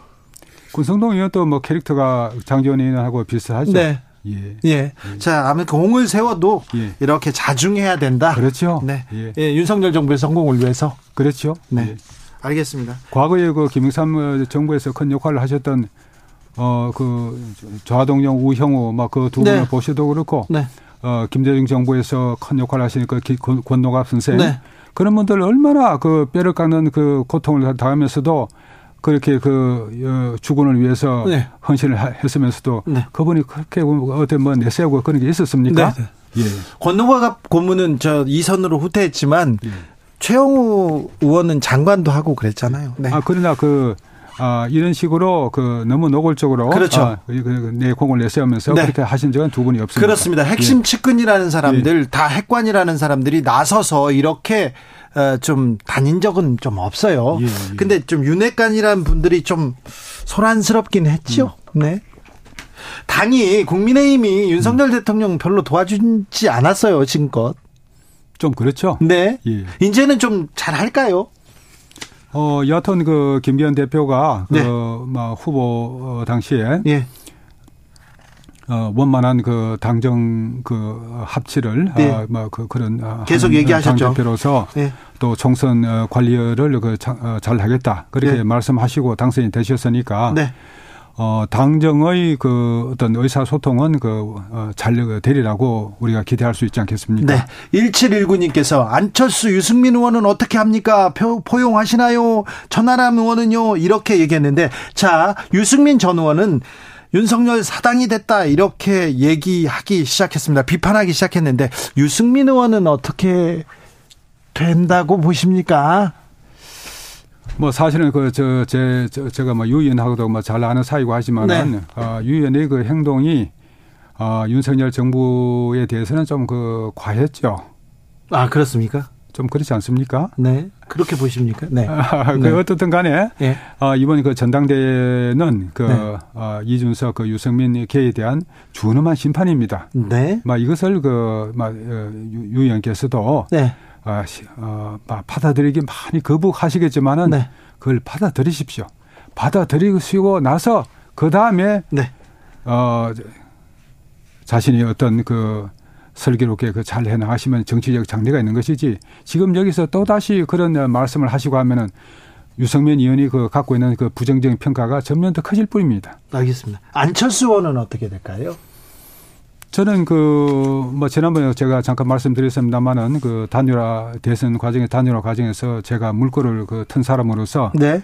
어 안철수 의원이 그 어, 국힘당에 들어오셔 가지고 아 잘해 나가시기를 저는 그 막 그 좀 애틋한 마음으로 지금까지 그 보고 있고 예. 뭐 요번에 막 그 불가피하게 이 총선은 어 여하튼 그 관리형 그 대표 어, 대표가 돼야 한다는 이유로 네.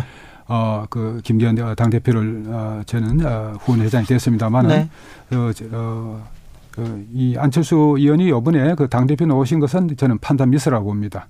뭐, 그렇지만은, 어, 이 안, 안 의원만큼, 어, 지금 국힘당 내부에서, 어, 중도층을 그 흡수할 수 있는 그런 능력을 가진 다른 정치인이 있을까? 예. 하는 그런 점에서 보면은 안철수 의원이 얼마나 귀중한 존재인가. 이 국힘당의 보배와 같은 그런 어, 어, 부분을 그 가지고 있죠. 예. 어, 안철수 의원은 앞으로도 어, 그분이 그 하시는 어, 저, 저는 잘 해나가시라 봅니다. 앞으로는. 네. 그래서 알겠습니다. 얼마든지 제기할 수 하실 수 있다고 생각합니다. 네. 어, 천하람 후보의 그 활약은 어떻게 보셨습니까? 그 활약이 뭐그큰 활약이 있었습니까? 아, 그래요? 어, 제가 말한 대로 그 제가 아까 53%그 네. 정확히 예측을 했습니다마는 어, 천하람 후보 그 득표 어는 그 어, 친이준석 계의 그 예. 아, 10% 남짓에다가 뭐 조금 더 할 수 있을 것이다. 네. 뭐 그렇게 예측했는데 거의 정확하게 그렇게 나왔죠. 네, 천하람 변호사가 이준석 제거 쉽지 않을 거다. 할 테면 예. 해봐라. 오더 나왔나 의심된다. 이렇게 또 얘기하더라고요. 글쎄요. 뭐그 그런 그 말을 그 함부로 내뱉는 것이 참그 그 납득하기 어렵습니다. 그 소설가 이문열 선생이라고 있죠. 예. 어 이문열 선생이 그 저한테 한번 이런 말을 그 하십니다. 네. 이 세상에서 제일 무서운 사람이 누구라 생각하느냐? 그 네. 누구냐 그러니까 빤스버크 덤비는 사람이 그 제일 무서운 사람이다. 네. 총 들고 칼 들고 한 사람이 아니다. 네. 빤스버크 덤비는 사람이 제일 무섭다. 네. 그는 그 말을 팬티. 한마 예 팬티죠. 네. 어, 그 경상 네, 네, 사투리요. 네, 알겠습니다. 네, 네, 그런데요. 그 부끄러움을 모르는 네. 아, 그, 그런 사람이 그 제일 그, 아, 그 무섭고 그 두려운 존재인 것이죠. 네. 어, 지금 그, 저, 당 대표 선거 나와서 그 선거 포스터에다가 남자의 성기를 그, 그, 그걸 그 캐치프레이즈로 그 넣어, 넣어, 넣어, 그 넣어 가지고. 누가요? 그 천하람 후보가 그랬죠. 그래요?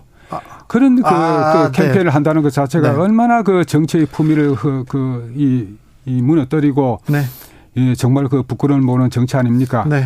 막 이런 그 정치를 하시는 분이 어 우리 사회에서 그 막 용납될 리가 어 자- 뭐 장기적으로 봐서 그런 가능성은 그 적다고 봐야 될 것입니다. 천하람 후보는 예. 뭐 정치 경험도 짧고요. 경험도 짧고 뭐 어, 의원을 지내지도 않았습니다. 그런데 14.98%를 득표했으면 상당한 득표율 아닙니까?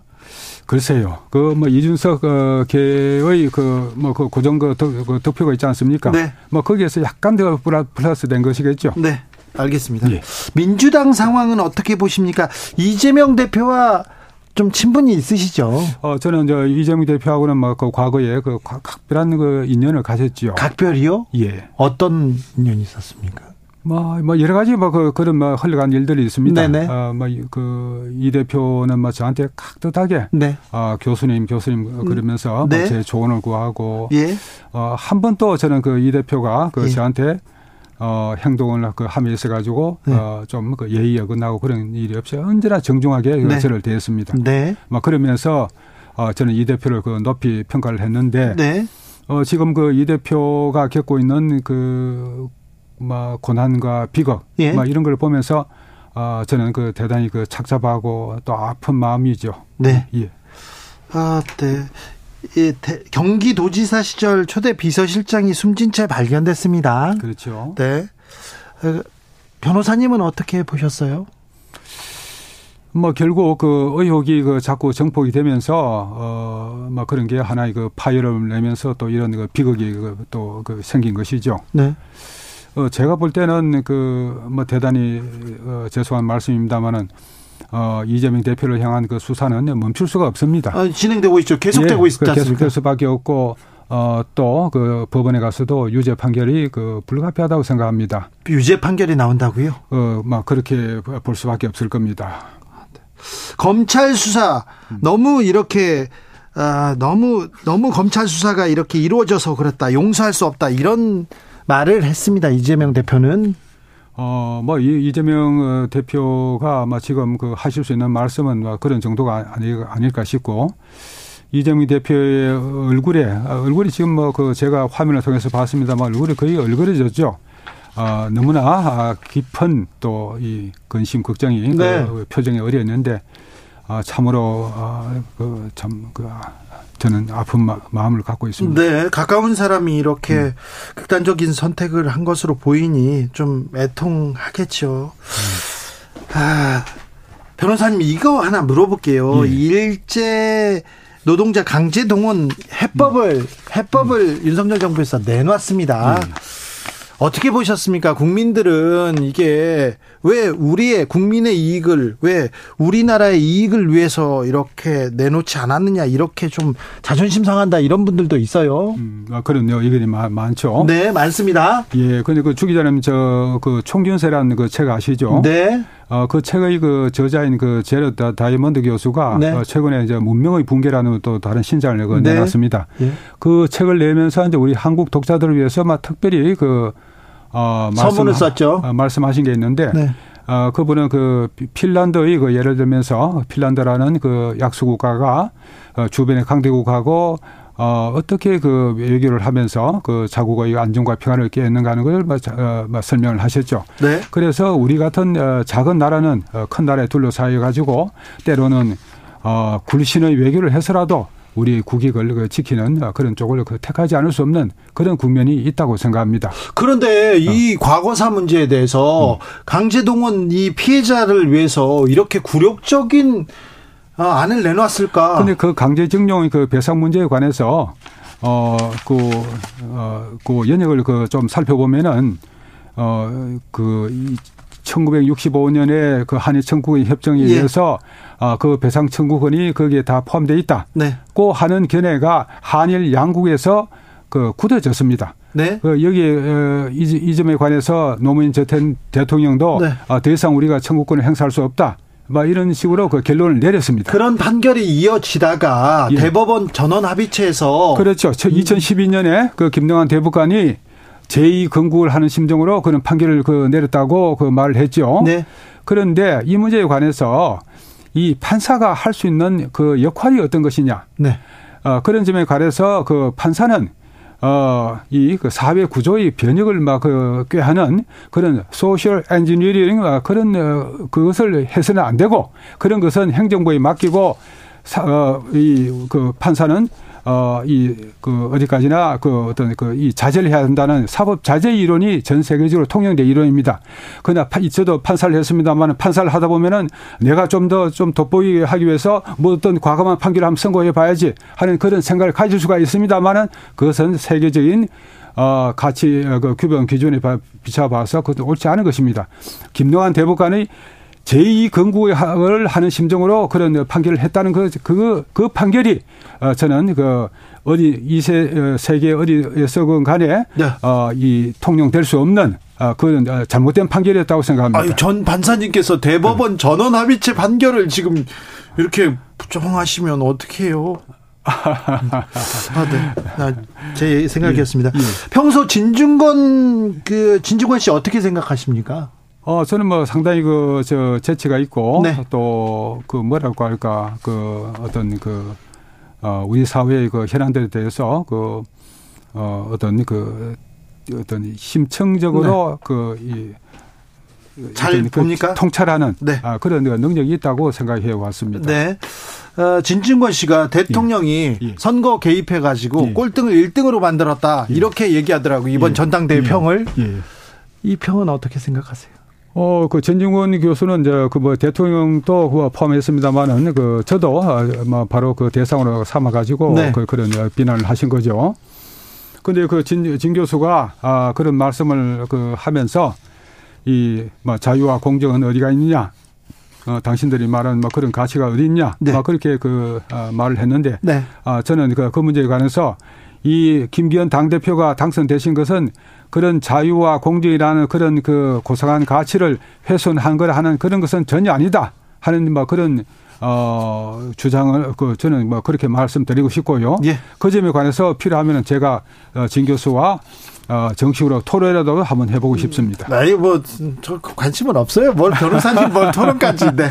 아, 아, 말씀 여기까지 듣겠습니다. 어, 천하람 후보 홍보물에서 성적 비하 논란이 있다 이렇게 얘기하셨는데 그 부분은 그 홍보물은 이준석 전 대표가 SNS에 올렸고요. 천하람 캠프 측은 관련이 없다. 성적인 반응 유도하는 의도가 전혀 없다. 입장을 밝혔다는 것도 여기서 그렇습니까? 예. 예, 예. 자, 그 여기에서도 정리하고 가겠습니다. 지금까지 심평 변호사 말씀 나눴습니다. 감사합니다. 정치 피로, 사건 사고로 인한 피로, 고달픈 일상에서 오는 피로. 오늘 시사하셨습니까? 경험해 보세요. 들은 날과 안 들은 날의 차이. 여러분의 피로를 날려줄 저녁 한 끼 시사. 추진우 라이브.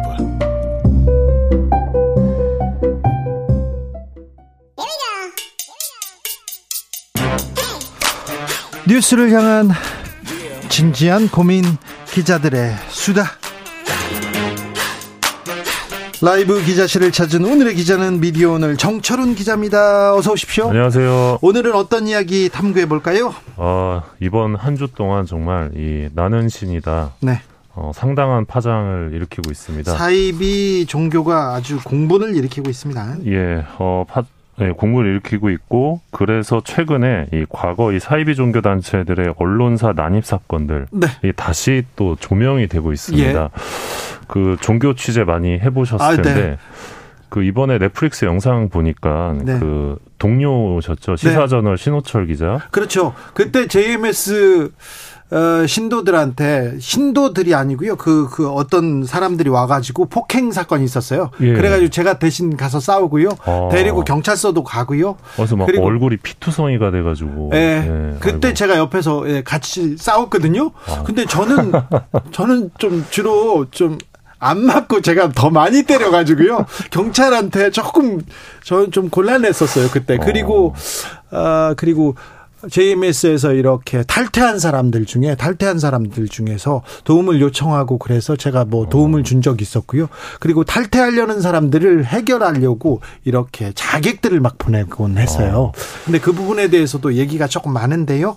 네. 음, 네, 알겠습니다. 그런 일이 있었습니다. 네, 일단 그 이분들이 한번 행동을 하면 어, 굉장히 좀 예, 뭐랄까요 예상치 못한 그런 사건들이 네. 예, 벌어지는데 그래서요, 무서워요. 예. 그리고 아, 폭력을 쓰고요. 그다음에 아무것도 생각하지 않고 소송을 막 겁니다. 그래서 종교 이 부분은 굉장히 다루기 어렵다 이렇게 맞습니다. 생각해가지고 예. 피했습니다. 그래서 네. 막 썼어요, 저도. 네.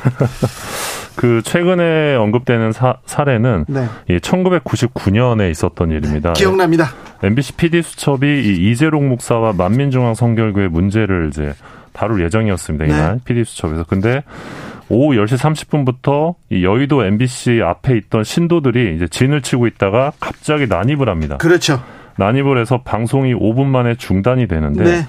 이때 여의도 본사에 신도가 약 2천 명 정도 있었다고 했는데 200명 가량이 10시 50분경 MBC 문을 부시고 막 들어가요. 네. 들어가요, 그냥. 그래서 주 조정실 철제문을 부숴버리고 네. 코드를 뽑아서 이 방송 송출을 중단시키는 어, 초유의 사태가 발생을 합니다. 어디가 주 조정실이고 어디 코드를 뽑으면 되는지 이 사람들은 정확하게 알고 있어요. 네. 알고 그- 있었어. 예, 그래서 어, 내부에 조력자가 있었던 것 아니냐 그런 의혹도 있었는데 방송사마다 조력자가 다 있었고요. 그리고 어, 정보 보고를 하는 사람들도 있었어요. 그 당시에. 예, 그래서 방송 송출이 중단되는 사태가 벌어지자 이 당시 제작진이 급하게 이 얼룩말이 초원을 달리는 영상 얼룩말 탈건다 기억하죠. 눈에 선합니다. 지금도 얼룩말이 달려다니는 거 기억 기억납니다. 그래서 이 사건이 이 MBC 동물의 왕국 사건으로 네. 예, 불리기도 했습니다. 맞아요. 네. 어, 결국 PD 수첩은 다음 날 예, 당시 다시 방송을 내보냈었고요. 예. 어, 또 하나 최근에 언급된 사례는 이 JMS 신도들의 이 동아일보 편집국 난동 사건입니다. 네. 어, 당시 이제 2008년이었는데 공금횡령과 여신도 성폭행 혐의로 이 정명석 씨가 중국에서 붙잡힙니다. 네. 그래서 9년 만에 송환돼서 검찰 조사를 받는다는 기사가 나갔는데 네. 이 기사에 붕괴한 신도 40여 명이 어 2008년 1월 경에 동아일보 편집국에 무단 침입해서 이 출입문을 발로 부숴버리고 네. 이 집기를 집어 던지면서 어, 다 죽일 거다, 뭐 죽을 작정을 하고 왔다 이렇게 네. 막 협박을 합니다. 어 당시 신도들이 여, 이 동아일보만 이렇게 공격을 한 건 아니고 아, 이게 시사전으로도 왔다니까요. 저희 네. 어, 동료 기자가 후배 기자가 아, 폭행 당하고 기도 했습니다. 그래서 많이 저희 편집국에도 몰려왔어요. 근데 제가 저는요 안 다쳤어요. 비결이 비결이 뭡니까? 그, 분들이 좀 많이 다쳤어요. 그래서 기- 저도 경찰서에 끌려갔었던. 아 이것도 그런 또 네 그런 일이 있었어요. 네, 근데 이 당시에 어 동아일보는 네. 어 JMS 신도들이 이제 기사를 내려라 네. 막 협박을 했는데 받아들이지 않고 버텼고 네. 경찰을 부른 다음에 JMS 쪽을 고소를 합니다. 네. 그래서 JMS가 공식 사과를 했었는데 네. 어 비슷한 요구를 받았던 조선일보는 좀 달랐다고 합니다. 조선일보 달랐습니다. 어, 당시 신도들 항의에 기사를 쓴 조선일보 기자가 이 사죄 영상을 찍습니다. 사죄 영상을 찍는데 어, 향후 사실과 진실에 입각하지 않는 보도는 하지 않을 것을 약속합니다. 어, 다시 한번 정명석 총재와 JMS 성도들에게 진심으로 사과드립니다. 네. 어, 요 내용의 사과 영상을 찍었는데 음. 당시 이 영상이 2008년 KBS 미디어 비평 프로그램에 소개되기도 했습니다. 네. 어, 당시 사과문 낭독은 어떻게 보면 이 조선일보 기자에게 상당히 굉장히 굴욕적인 어. 조선일보한테도 굴욕이죠. 이럴, 이럴 수, 네. 이럴 수가 있어요. 뭐, 참, 놀랐었어요, 그때도. 조선일보가 사실 사과를 쉽게 안 하는 그렇죠. 또 언론사로 유명한데, 좀채 안 하죠. 예, 그래서 다, 다, 이- 그 기사도 삭제를 했었고요 인터넷 기사를. 예. 그래서 그게 이제 동아일보랑 상당히 대비되는 그런 장면이었습니다. 네. 어 근데 재밌는 게 오늘 제가 그 넷플릭스 나는 신이다 기자 간담회에 갔다 왔는데 네. 거기서 이제 조선일보 기자가 예. 이 이번 다큐를 가리켜서 이건 다큐가 아니라 대자보나 고발장이다 네. 라면서 굉장한 또 혹평을 하더라고요. 아니, 또 다큐가 고발장일 수도 있고, 대자본일 수도 있죠. 이렇게, 그래서요. 혹평을 한다고요? 예, 이거 뭐 저널리즘 원칙을 위배한 그런 문제적인 작품이다 뭐 이런 비판을 했었는데 뭐 그런 그렇게 보실 수도 있죠. 네, 아유, 조선일보와 그때 네. JMS가 어떤 뒷얘기가 있었다는 얘기는 있었는데요. 네. 아, JMS 취재 저도 많이 했었는데. 네. 많이 했었는데. 그때 저하고 싸웠던 사람들이 저한테 제보하러도 많이 왔 어요. 그래서 그 이후에 저희가 신호철 기자라고 지금은 네. 그만뒀는데 그 기자하고 이렇게 많이 해가지고 네. 보도했었어요. 근데 종교 취재 같은 경우는 뭐 이런 사건들만 보더라도 굉장히 좀 뭐랄까요 신변의 위협을 느낄 수밖에 없는데 네. 왜 하시는 겁니까? 남들이 안 해서요. 음. 저라도 좀 하겠다 이런 생각을 했어요. 저는 근데 뭐 신도들이 막 이렇게 몰려오고 막 그러잖아요. 그럼 조금 재밌어요. 어, 저, 저는 한번 그 대형교회 기사를 썼는데 네. 그 교회 신자들 몇만 명이 왔어요. 그래서 그 저희 회사 앞에 길을 다 막고 이렇게 프랭카드를 써가지고 왔는데 주기자를 주기자 이렇게 써, 써가지고 온 거예요. 사탄 기자 물러나라 그러는데 아, 사탄 기자. 네. 근데 아. 저는 제 얼굴을 모르고 있잖아요. 그, 그 사람들 틈에서 이렇게 같이 이렇게, 네, 어, 구호를 외쳤던 기억이 있었는데, 아, 그러면, 아, 뭔가 좀 잘했구나, 의미가 있구나, 이렇게 생각을 했어요. 근데 지금은 약간 추억처럼 웃으면서 얘기할 수 있지만 그 당시에는 실질적인 좀 위협을 느낄 수 있을 위협도 것 느끼고요. 같은데. 밤에 네. 따라옵니다. 밤에 따라와가지고 지하철을 내렸는데, 그때 제가, 아, 경기도 삼본에 살았어요. 그러니까 광화문에서 집까지 한 시간 넘게 이렇게 지하철 타는데, 지하철 타고 내렸는데, 뒤에서 따라오는 거예요. 시내 아. 영역이니까 당신 그러면 안 된다고. 미행을 한 거네요. 네. 어. 그리고 뭐 소송하지요. 그리고 괴롭힙니다. 그리고 얘기만 나오면 계속 소송해가지고요. 음. 계속해서 그런데 굉장히 그 비싼 변호사를 사가지고 계속 괴롭히는데 고통스럽죠. 네. 네. 근데 그래서, 네. 남들이 안 하니까 네. 해야지 했어요. 남들이 안 하면 다 안 하는 이유가 있는 것 같아요. 아니 그래도 해야죠. 아무튼 이 어, 네. 종교 쪽 취재하는 언론인들 예, 네. 정말 대단한 것 같습니다. 자 정철훈 기자도 대단한 보도 많이 했죠. 아닙니다. 다음 만나볼 이야기는요. 예, 그 기재부 보도 자료가 가짜다. 뭐 그런 논란이 좀 벌어졌습니다. 잠시만요. 기재부가 정부가 거짓말을 했다고요? 예, 보도 자료를 냈는데 그 보도 자료 내용이 허위다. 어, 이거 어떤 내용입니까? 네. 이 재정준 측 법제화를 추진 중입니다. 네. 이 기획재정부가 네. 이 재정 적자가 일정 수준 이상 넘어가지 못하도록 제한하는 내용인데 네. 어, 관련해서 기재부가 이 영국 고위 관료 발언을 담습니다. 네. 지난 2월 8일이었는데 기획재정부 차관과 이 영국 예산책임청 이제 리차드 휴스라는 이 의장을 만납니다. 두 사람이 네. 면담을 가졌는데 이후에 기재부가 이 영국 의장이 어, 한국의 재정 준칙 준수를 위해서 반드시 법제화를 해야 된다고 말했다는 이 보도 자료를 배포합니다. 어, 네, 보도 자료를 냈으면 이렇게 기사를 쓰겠죠. 예, 그래서 다들 이제 그대로 인용 보도를 합니다. 그런데 어, MBC가 지난 7일 단독 보도를 통해서 어, 영국 예산청 예산 책임청에 정말로 이런 말을 했는지 물어본 결과 MBC가 물어봤어요? 예, 그런 말을 한 적이 없다는 답변을 들었다고 하고요. 네. 어, 이 휴스 의장에게 직접 물어본 결과 역시 휴스 의장도 어, 나는 이 한국의 재정 체계에 대해 언급한 적이 없다 이렇게 밝힌 겁니다. 네. 어, 바로 이제 기재부가 이제 반박 자료를 냈는데, 어, 한국이 영국보다 재정 준칙을 잘 운영하길 바란다면서, 어, 재정 준칙은 있는 것이 바람직하다. 이렇게 예산 책임청이 언급한 바 있다. 이렇게 반박을 합니다. 그래서 지금 이게, 어, 사실 공방으로 벌, 그 벌어지고 있는데, 어, 정작 기재부는 이 당시에 면담과 관련해 녹취록이나 회의록은 없다고 또 밝힌 상황입니다. 자, 이게 국가 재정을 위해서 국민들의 그 민생을 위해서 만드는 게 아니라 기재부 힘 있는 기재부에서 자기네들 수건 사업을 위해서 지금 예. 예, 지금 이 준칙이 나온다 이런 얘기를 듣고 네, 있는데 맞습니다. 그런데 그러면 네. 이게 자기네들의 사업을 위해서 이렇게 주장했다 예. 이렇게 볼 수도 있잖아요. 예, 그래서 실제로 말씀하신 것처럼 그 국회에서도 이런 우려가 나오고 있는데, 어, 본인들의 어떤 기재부 수건 사업을 위해서 다른 나라 예산 당국 입장을 조작해서 만약에 언론에 배포했다면 그 네. 행위는 어, 단순한 착오나 실수가 아니라 국민을 우롱하는 것이고 또 외교 문제의 소지를 만든 것이며 여론 조작으로 볼 여지도 충분하다 이런 비판이 지금 국회에서 나오고 있는 상황입니다. 그렇죠. 이거 여론 조작으로 볼수 예, 있죠. 그러니까 지금 양쪽 입장을 보면 둘 중 하나는 어떻게 보면 거짓말을 하고 있는 거거든요. 그런데 기재부 가 거짓말을 했을 가능성이 좀 높네요.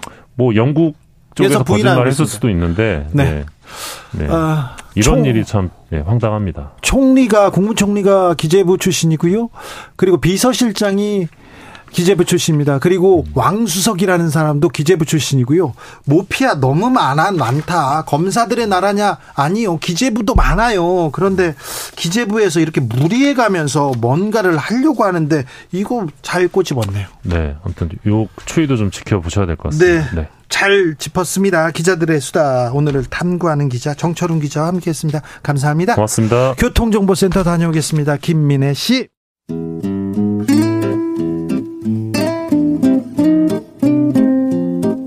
현실의 불이 꺼지고 영화의 막이 오릅니다. 영화보다 더 영화 같은 현실 시작합니다. 라이너의 시사회.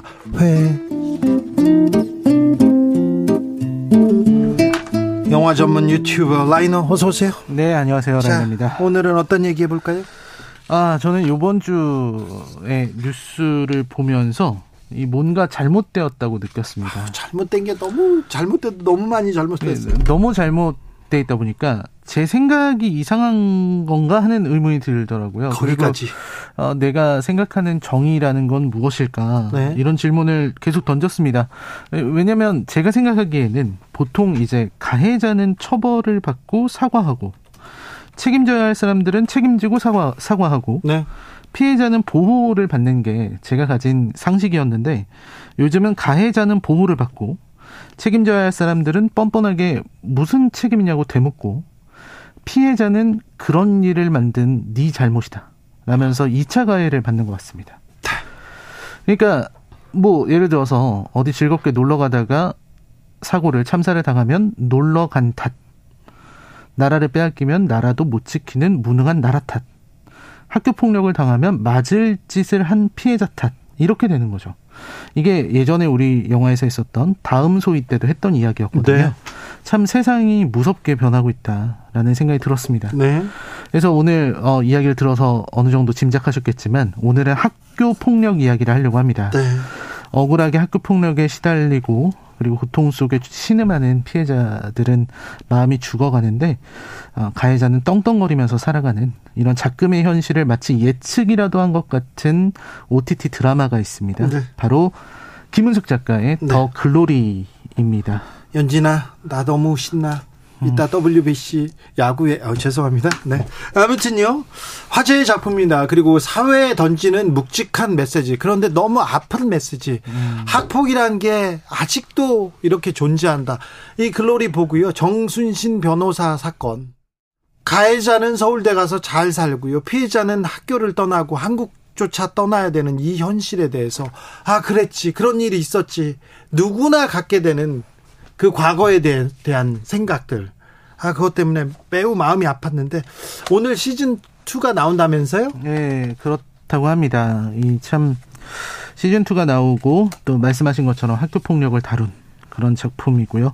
아, 아까 말씀드렸지만 정말 지금 어떻게 이거를 미리 내다봤을까 하는 생각도 듭니다. 미리 내다본 게 아니라요. 과거부터 쭉 있었던 그렇죠. 일이에요. 너무 거죠. 학교에서의 폭력이 너무 일상화돼 있어서요. 그렇습니다. 이 부분은 어떻게 좀 바뀌어야 되는데 어, 휴대폰 보급으로 학교 폭력이 많이 사라졌습니다. 그렇죠. 네. 찍을 수가 있으니까요. 네. 그런데 아직도 그 교묘하게 이렇게 괴롭히는 이런 문제. 참그 학교 폭력이 줄어든 것이 어떤 누군가의 노력 때문이 아니라 휴대폰 보급 때문이라는 게 참 아이러니합니다. 동네 깡패들도 많이 사라졌는데요. 왜 그런가 제가 분석해 봤습니다. 그 휴대전화 보급 때문에 그랬습니다. 네, 군대에서 폭행이 폭력 사건 줄어들었죠. 이것도 휴대폰 이렇게 즉 그 보급 때문에 그런데 카톡방에서 지능적으로 괴롭히는 사람들도 있고요. 문자로 더 괴롭히고 그런 것도 있으니까 이런 문제도 우리가 좀 눈푸릅 뜨고 좀 지키고 이번 기회에 좀 고쳐야 되겠습니다. 그렇습니다. 이 더 글로리라는 작품은 굉장히 뭐 좋은 평가를 많이 받았던 작품입니다. 네. 뭐 배우들의 연기가 매우 뛰어나다는 평가를 많이 받았습니다. 네. 어, 그런 부분이 있었고요. 이 송혜교 씨가 오랜만에 이 문동은이라는 캐릭터를 연기를 했는데 네. 지금까지의 송혜교를 잊게 만드는 연기였다. 이런 평가를 받고 있고요. 예. 그다음에 임지연 씨는 이제 악랄하게 짝이 없는 네. 예, 악역을 맡아서 아주 너무 잘해요. 너무 잘하죠. 네. 그리고 정지소라고 기생충에서 네, 딸로 나왔었던 네. 그 인물은 아주 비참한 학교 폭력의 피해자를 연기를 했습니다. 조연급 연기자들도 너무 연기가 연기력을 보여줘 가지고요. 네. 호평을 받았습니다. 네, 자, 다소 폭력적이긴 한데 네. 그래도 아주 학교 폭력의 위험성을 잘 드러냈습니다. 저 글로리 그 줄거리 속으로 들어가 보겠습니다. 네, 더 글로리는 이제 복수를 준비하고 있는 동은의 모습으로 시작합니다. 네. 집을 이렇게 꾸며놓은 모습인데요. 그 집에는 학창 시절에 자기에게 끔찍한 폭력을 저질렀던 복수의 대상들의 사진을 다 놓고 있어요. 네. 그 중에서 가장 악랄했던 복수를 완성하기 위해서 반드시 필요한 주동자는 바로 연진이 박연진. 네. 예, 지금은 이제 방송국에서 기상캐스터로 있으면서 네. 준 재벌과 결혼해서 떵떵거리고 살아가는 인물입니다. 부잣집 에서 태어나 가지고요. 그냥 멋대로 살다가 또 부자와 결혼해 가지고 잘 삽니다. 잘 삽니다. 네. 뭐 세상 부러울 게 없는 인물이죠. 동은은 그 연진에게 복수하는 것을 기대하면서 연진이 집에 찾아오는 것을 상상하기까지 합니다. 네. 그리고 과거를 떠올리기 시작하죠. 네. 어, 모든 일이 2004년에 시작이 되는데요. 그 폭력의 시작은 이 박연진의 눈에 띄어서 네. 그의 어떤 수- 친구들, 수하들이라고 할까요? 네. 손명호, 최혜정에게 이끌려서 이제 학교 강당에 가게 된 그래서 연진에게 연진을 만나게 됩니다. 네. 그때 이제 어, 화장실 청소해주던 친구가 있는데 전학 갔으니까 네가 청소 좀 하라고 했는데 이- 싫다고 하니까 그때부터 구타가 시작됐습니다.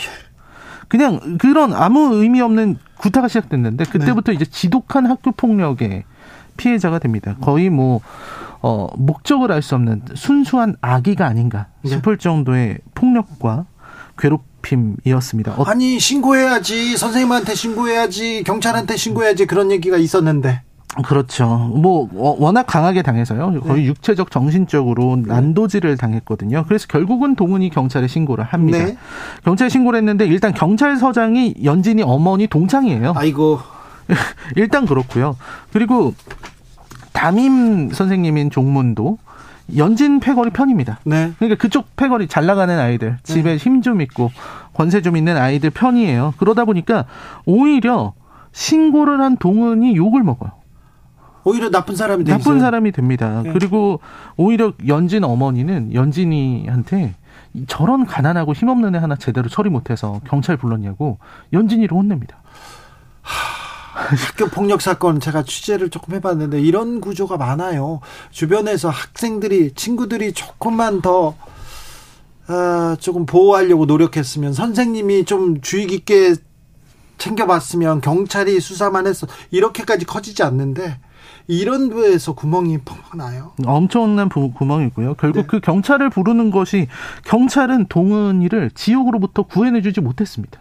네. 결국은 더 심한 폭력, 이제는 뭐 고데기라든지 다리미 같은 걸 이용해서 몸에 화상을 내는 네. 이런 엄청난 폭력을 당하게 되고 고데기 뭐 다리미 이거는 현실에서 있었던 뉴스였습니다. 그렇습니다. 그래서 이제 그나마 이제 그 화상을 입고서 이제 보건실에 가니까 보건 선생님이 그걸 보고 예전에도 너 같은 상처가 있는 애가 있었다. 내가 도와주겠다라고 얘기를 하는데 그 옆에서 그걸 엿듣고 있다가 연진이가 웃으면서 자기가 그랬다 그래요. 아 그래요? 네, 그냥 웃으면서 자기가 그랬다 그러고요. 그리고 괴롭힘은 계속되고 그래서 보건 선생님의 도움을 받고자 했는데 알 수 없는 이유로 학교를 그만둬 버렸습니다. 보건 선생님이 네. 어떤 압- 압력이 있었는지 그리고 결국은 학교를 더 이상 다닐 수가 없으니까 자퇴서를 내게 되죠. 자퇴 내는 것도 또 쉽지 않잖아요. 예, 이게 학교 폭력에 의한 자퇴서, 이게 자퇴 자퇴 사유가 있지 않습니까? 네. 사유를 학교 폭력이라고 했는데 문제는 그 담임 선생, 담임 교사인 종문입니다. 이 담임 교사가 자기 커리어에 흠집이 날까봐 그리고 이제 연진 부모님에게 이미 넘어가 있었기 때문에 교무실에서 동은이를 무차별로 폭행합니다. 그러면서 여기에서 이제 하필이면 또 동은이 어머니도 딸이 이 지경이 될 때까지 전혀 신경 안 쓰고 있다가 오히려 박연진 부모님이 박연진 엄마가 합의금을 준다고 하니까 그 2천만 원 받고서 자퇴 사유를 부적응으로 바꿔버린 거예요. 네. 그리고서는 도망가 버립니다. 자기 애인하고. 학폭에 대한 아무런 증거도 남기지 못한 채 그렇습니다. 이렇게 사라져야 됩니다. 그리고 나서 이제 복수가 시작되는 건데요. 온몸에 그 화상 자국이 나서 치료도 못했기 때문에 이런 분식집 일을 하고 목욕탕 청소하고 이러면서 생계 유지하다가 다시 극단적 원래는 극단적인 생, 선택을 하려고 했어요. 한강에 갔어요. 그런데 거기서 자신의 삶을 망가뜨린 이들에 대한 복수를 결심을 하고 다시 학교를 찾아갑니다. 거기를 다시 가봤더니 박연진 패거리는 여전히 1년 후인데요.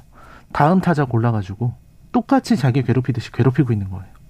거기에다 대고서 이제 네 꿈이 뭐냐 이렇게 물어봅니다.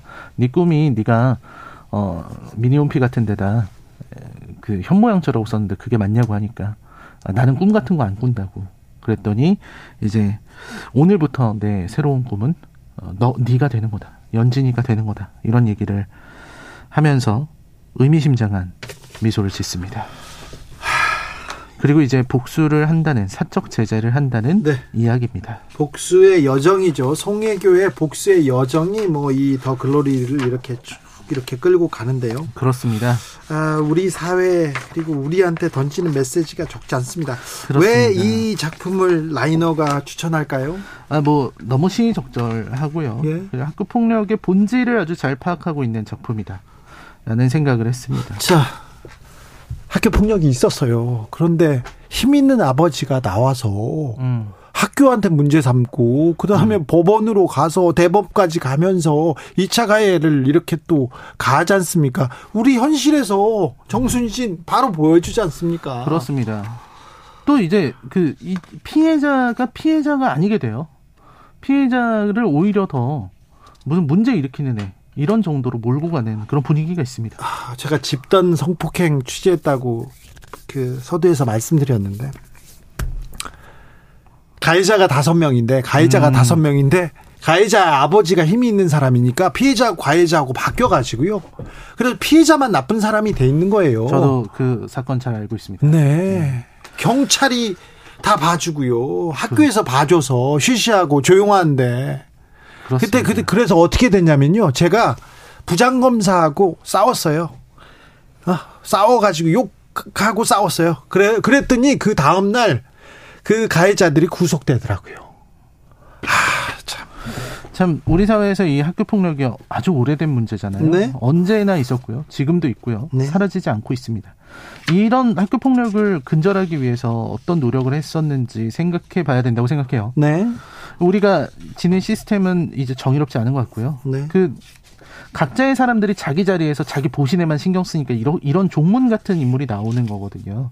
여기서 보면 종문이 그런 대사를 종문이 해요. 종문이 어떤 사람이죠? 담임 교사가 아 선생님. 네가 팔이 부러졌어, 다리가 부러졌어. 사지 멀쩡하게 잘 돌아다니는데 뭐가 폭력이야, 뭐가 방관이야. 너 그 정도면 정신병자야 알아? 친구끼리 친구끼리 한 대 때릴 수도 있는 거고 이렇게 얘기를 합니다. 이건 엄청난 2차 가해네요. 네, 그러니까 평생 2차 가해가 아니라 수 직접 없는 직접적인 가해죠. 그렇죠. 예. 그런 가해 가해자들을 두고서 친구끼리 때릴 수도 있는 것이다. 이렇게 얘기를 하는 거죠. 네. 그러니까 폭력을 폭력으로 인지하지 않고 네. 일상적인 것으로 바라보는 이들이 있는 한은 그리고 폭력에 대한 감수성, 상상력 이런 게 이런 능력이 부족한 사람들이 그 자리에 있는 한은 이 학교 폭력이 사라지지 않을 것 같습니다. 네. 일상적인 이- 이유여서 그냥 문제 삼지 않았다는 민사고등학교 교장 선생님 다시 생각납니다. 교장 그러니까요. 선생님 그러시면 안 돼요. 왜 선생님 하세요? 그러니까 이렇게 이런 학교 폭력에 대해서 말하는 작품들, 영화도 그렇고 드라마도 그렇고 항상 순위권에 올라오거든요. 예. 근데 그리고 많은 사람들이 보는데 소위 책임 있는 사람들 혹은 뭐 교육자라는 사람들은 뭘 보고 있는 건지 궁금합니다. 네. 그래서 다만 우리들이라도 이런 데서 시선을 회피해서는 안 된다는 생각에 추천을 했고요. 네. 어 그리고 이게 이 더 글로리의 연출자인 안기로 감독에게도 학폭 의혹이 제기됐다고 하더라고요. 네. 뭐 제작사 측에서 사실 확인 중이라고 하는데요. 뭐 진위 여부는 아직 알려지지 않은 것 같습니다. 네, 네. 이 문제도 좀 명확히 좀 따져봐야 될 것 같습니다. 아, 예전에 라이너가 극찬한 드라마가 있습니다. DP. 음. 우리 사회의 폭력, 군 사회에 만연됐던 폭력에 대해서 얘기하고 있는데 학교 폭력에 대해서 이렇게 문화적으로 이렇게 드라마가 영화적으로 이렇게 설명해 주고 있어서요. 아, 우리가 좀 많이 보고 좀 이 기회에 좀 이 세상을 조금 밝게 바꿔야지 않나 노력해야 되지 않나 기성세대라면 어른이라면 여기에 대해서, 대해서 좀 책임을 져야 되지 않나 그런 생각을 해봅니다. 네. 아, 이번 기회에 정순신 씨 사건, 아들 사건, 그리고 이 더 글로리를 보고 이 학교 폭력, 학교는 좀 우리 아이들이 좀 행복하게 가서 마음껏 뛰어놀고 공부할 수 있게 이렇게 만드는 그런 노력을 좀 어른이라면 해야 될 것 같습니다. 네. 시사회 오늘의 작품은 더 글로리였습니다. 라이너 감사합니다. 네, 감사합니다. 3123님께서 전학 가서 잠시 당했던 학교 폭력 기억이 30년 넘었는데 기억 생생합니다. 그때 저를 괴롭혔던 친구가 기억을 못했, 못하는지 SNS 보고 친한 척 하더라고요. 보험 들어달라고요. 거절했습니다. 네. 거절을 하셨어요. 네, 혼냈어야 되는데. 네. 저는 뭐, 못 참는데. 네. 부석순의 파이팅 해야지 들으면서 저희 여기서 인사드리겠습니다.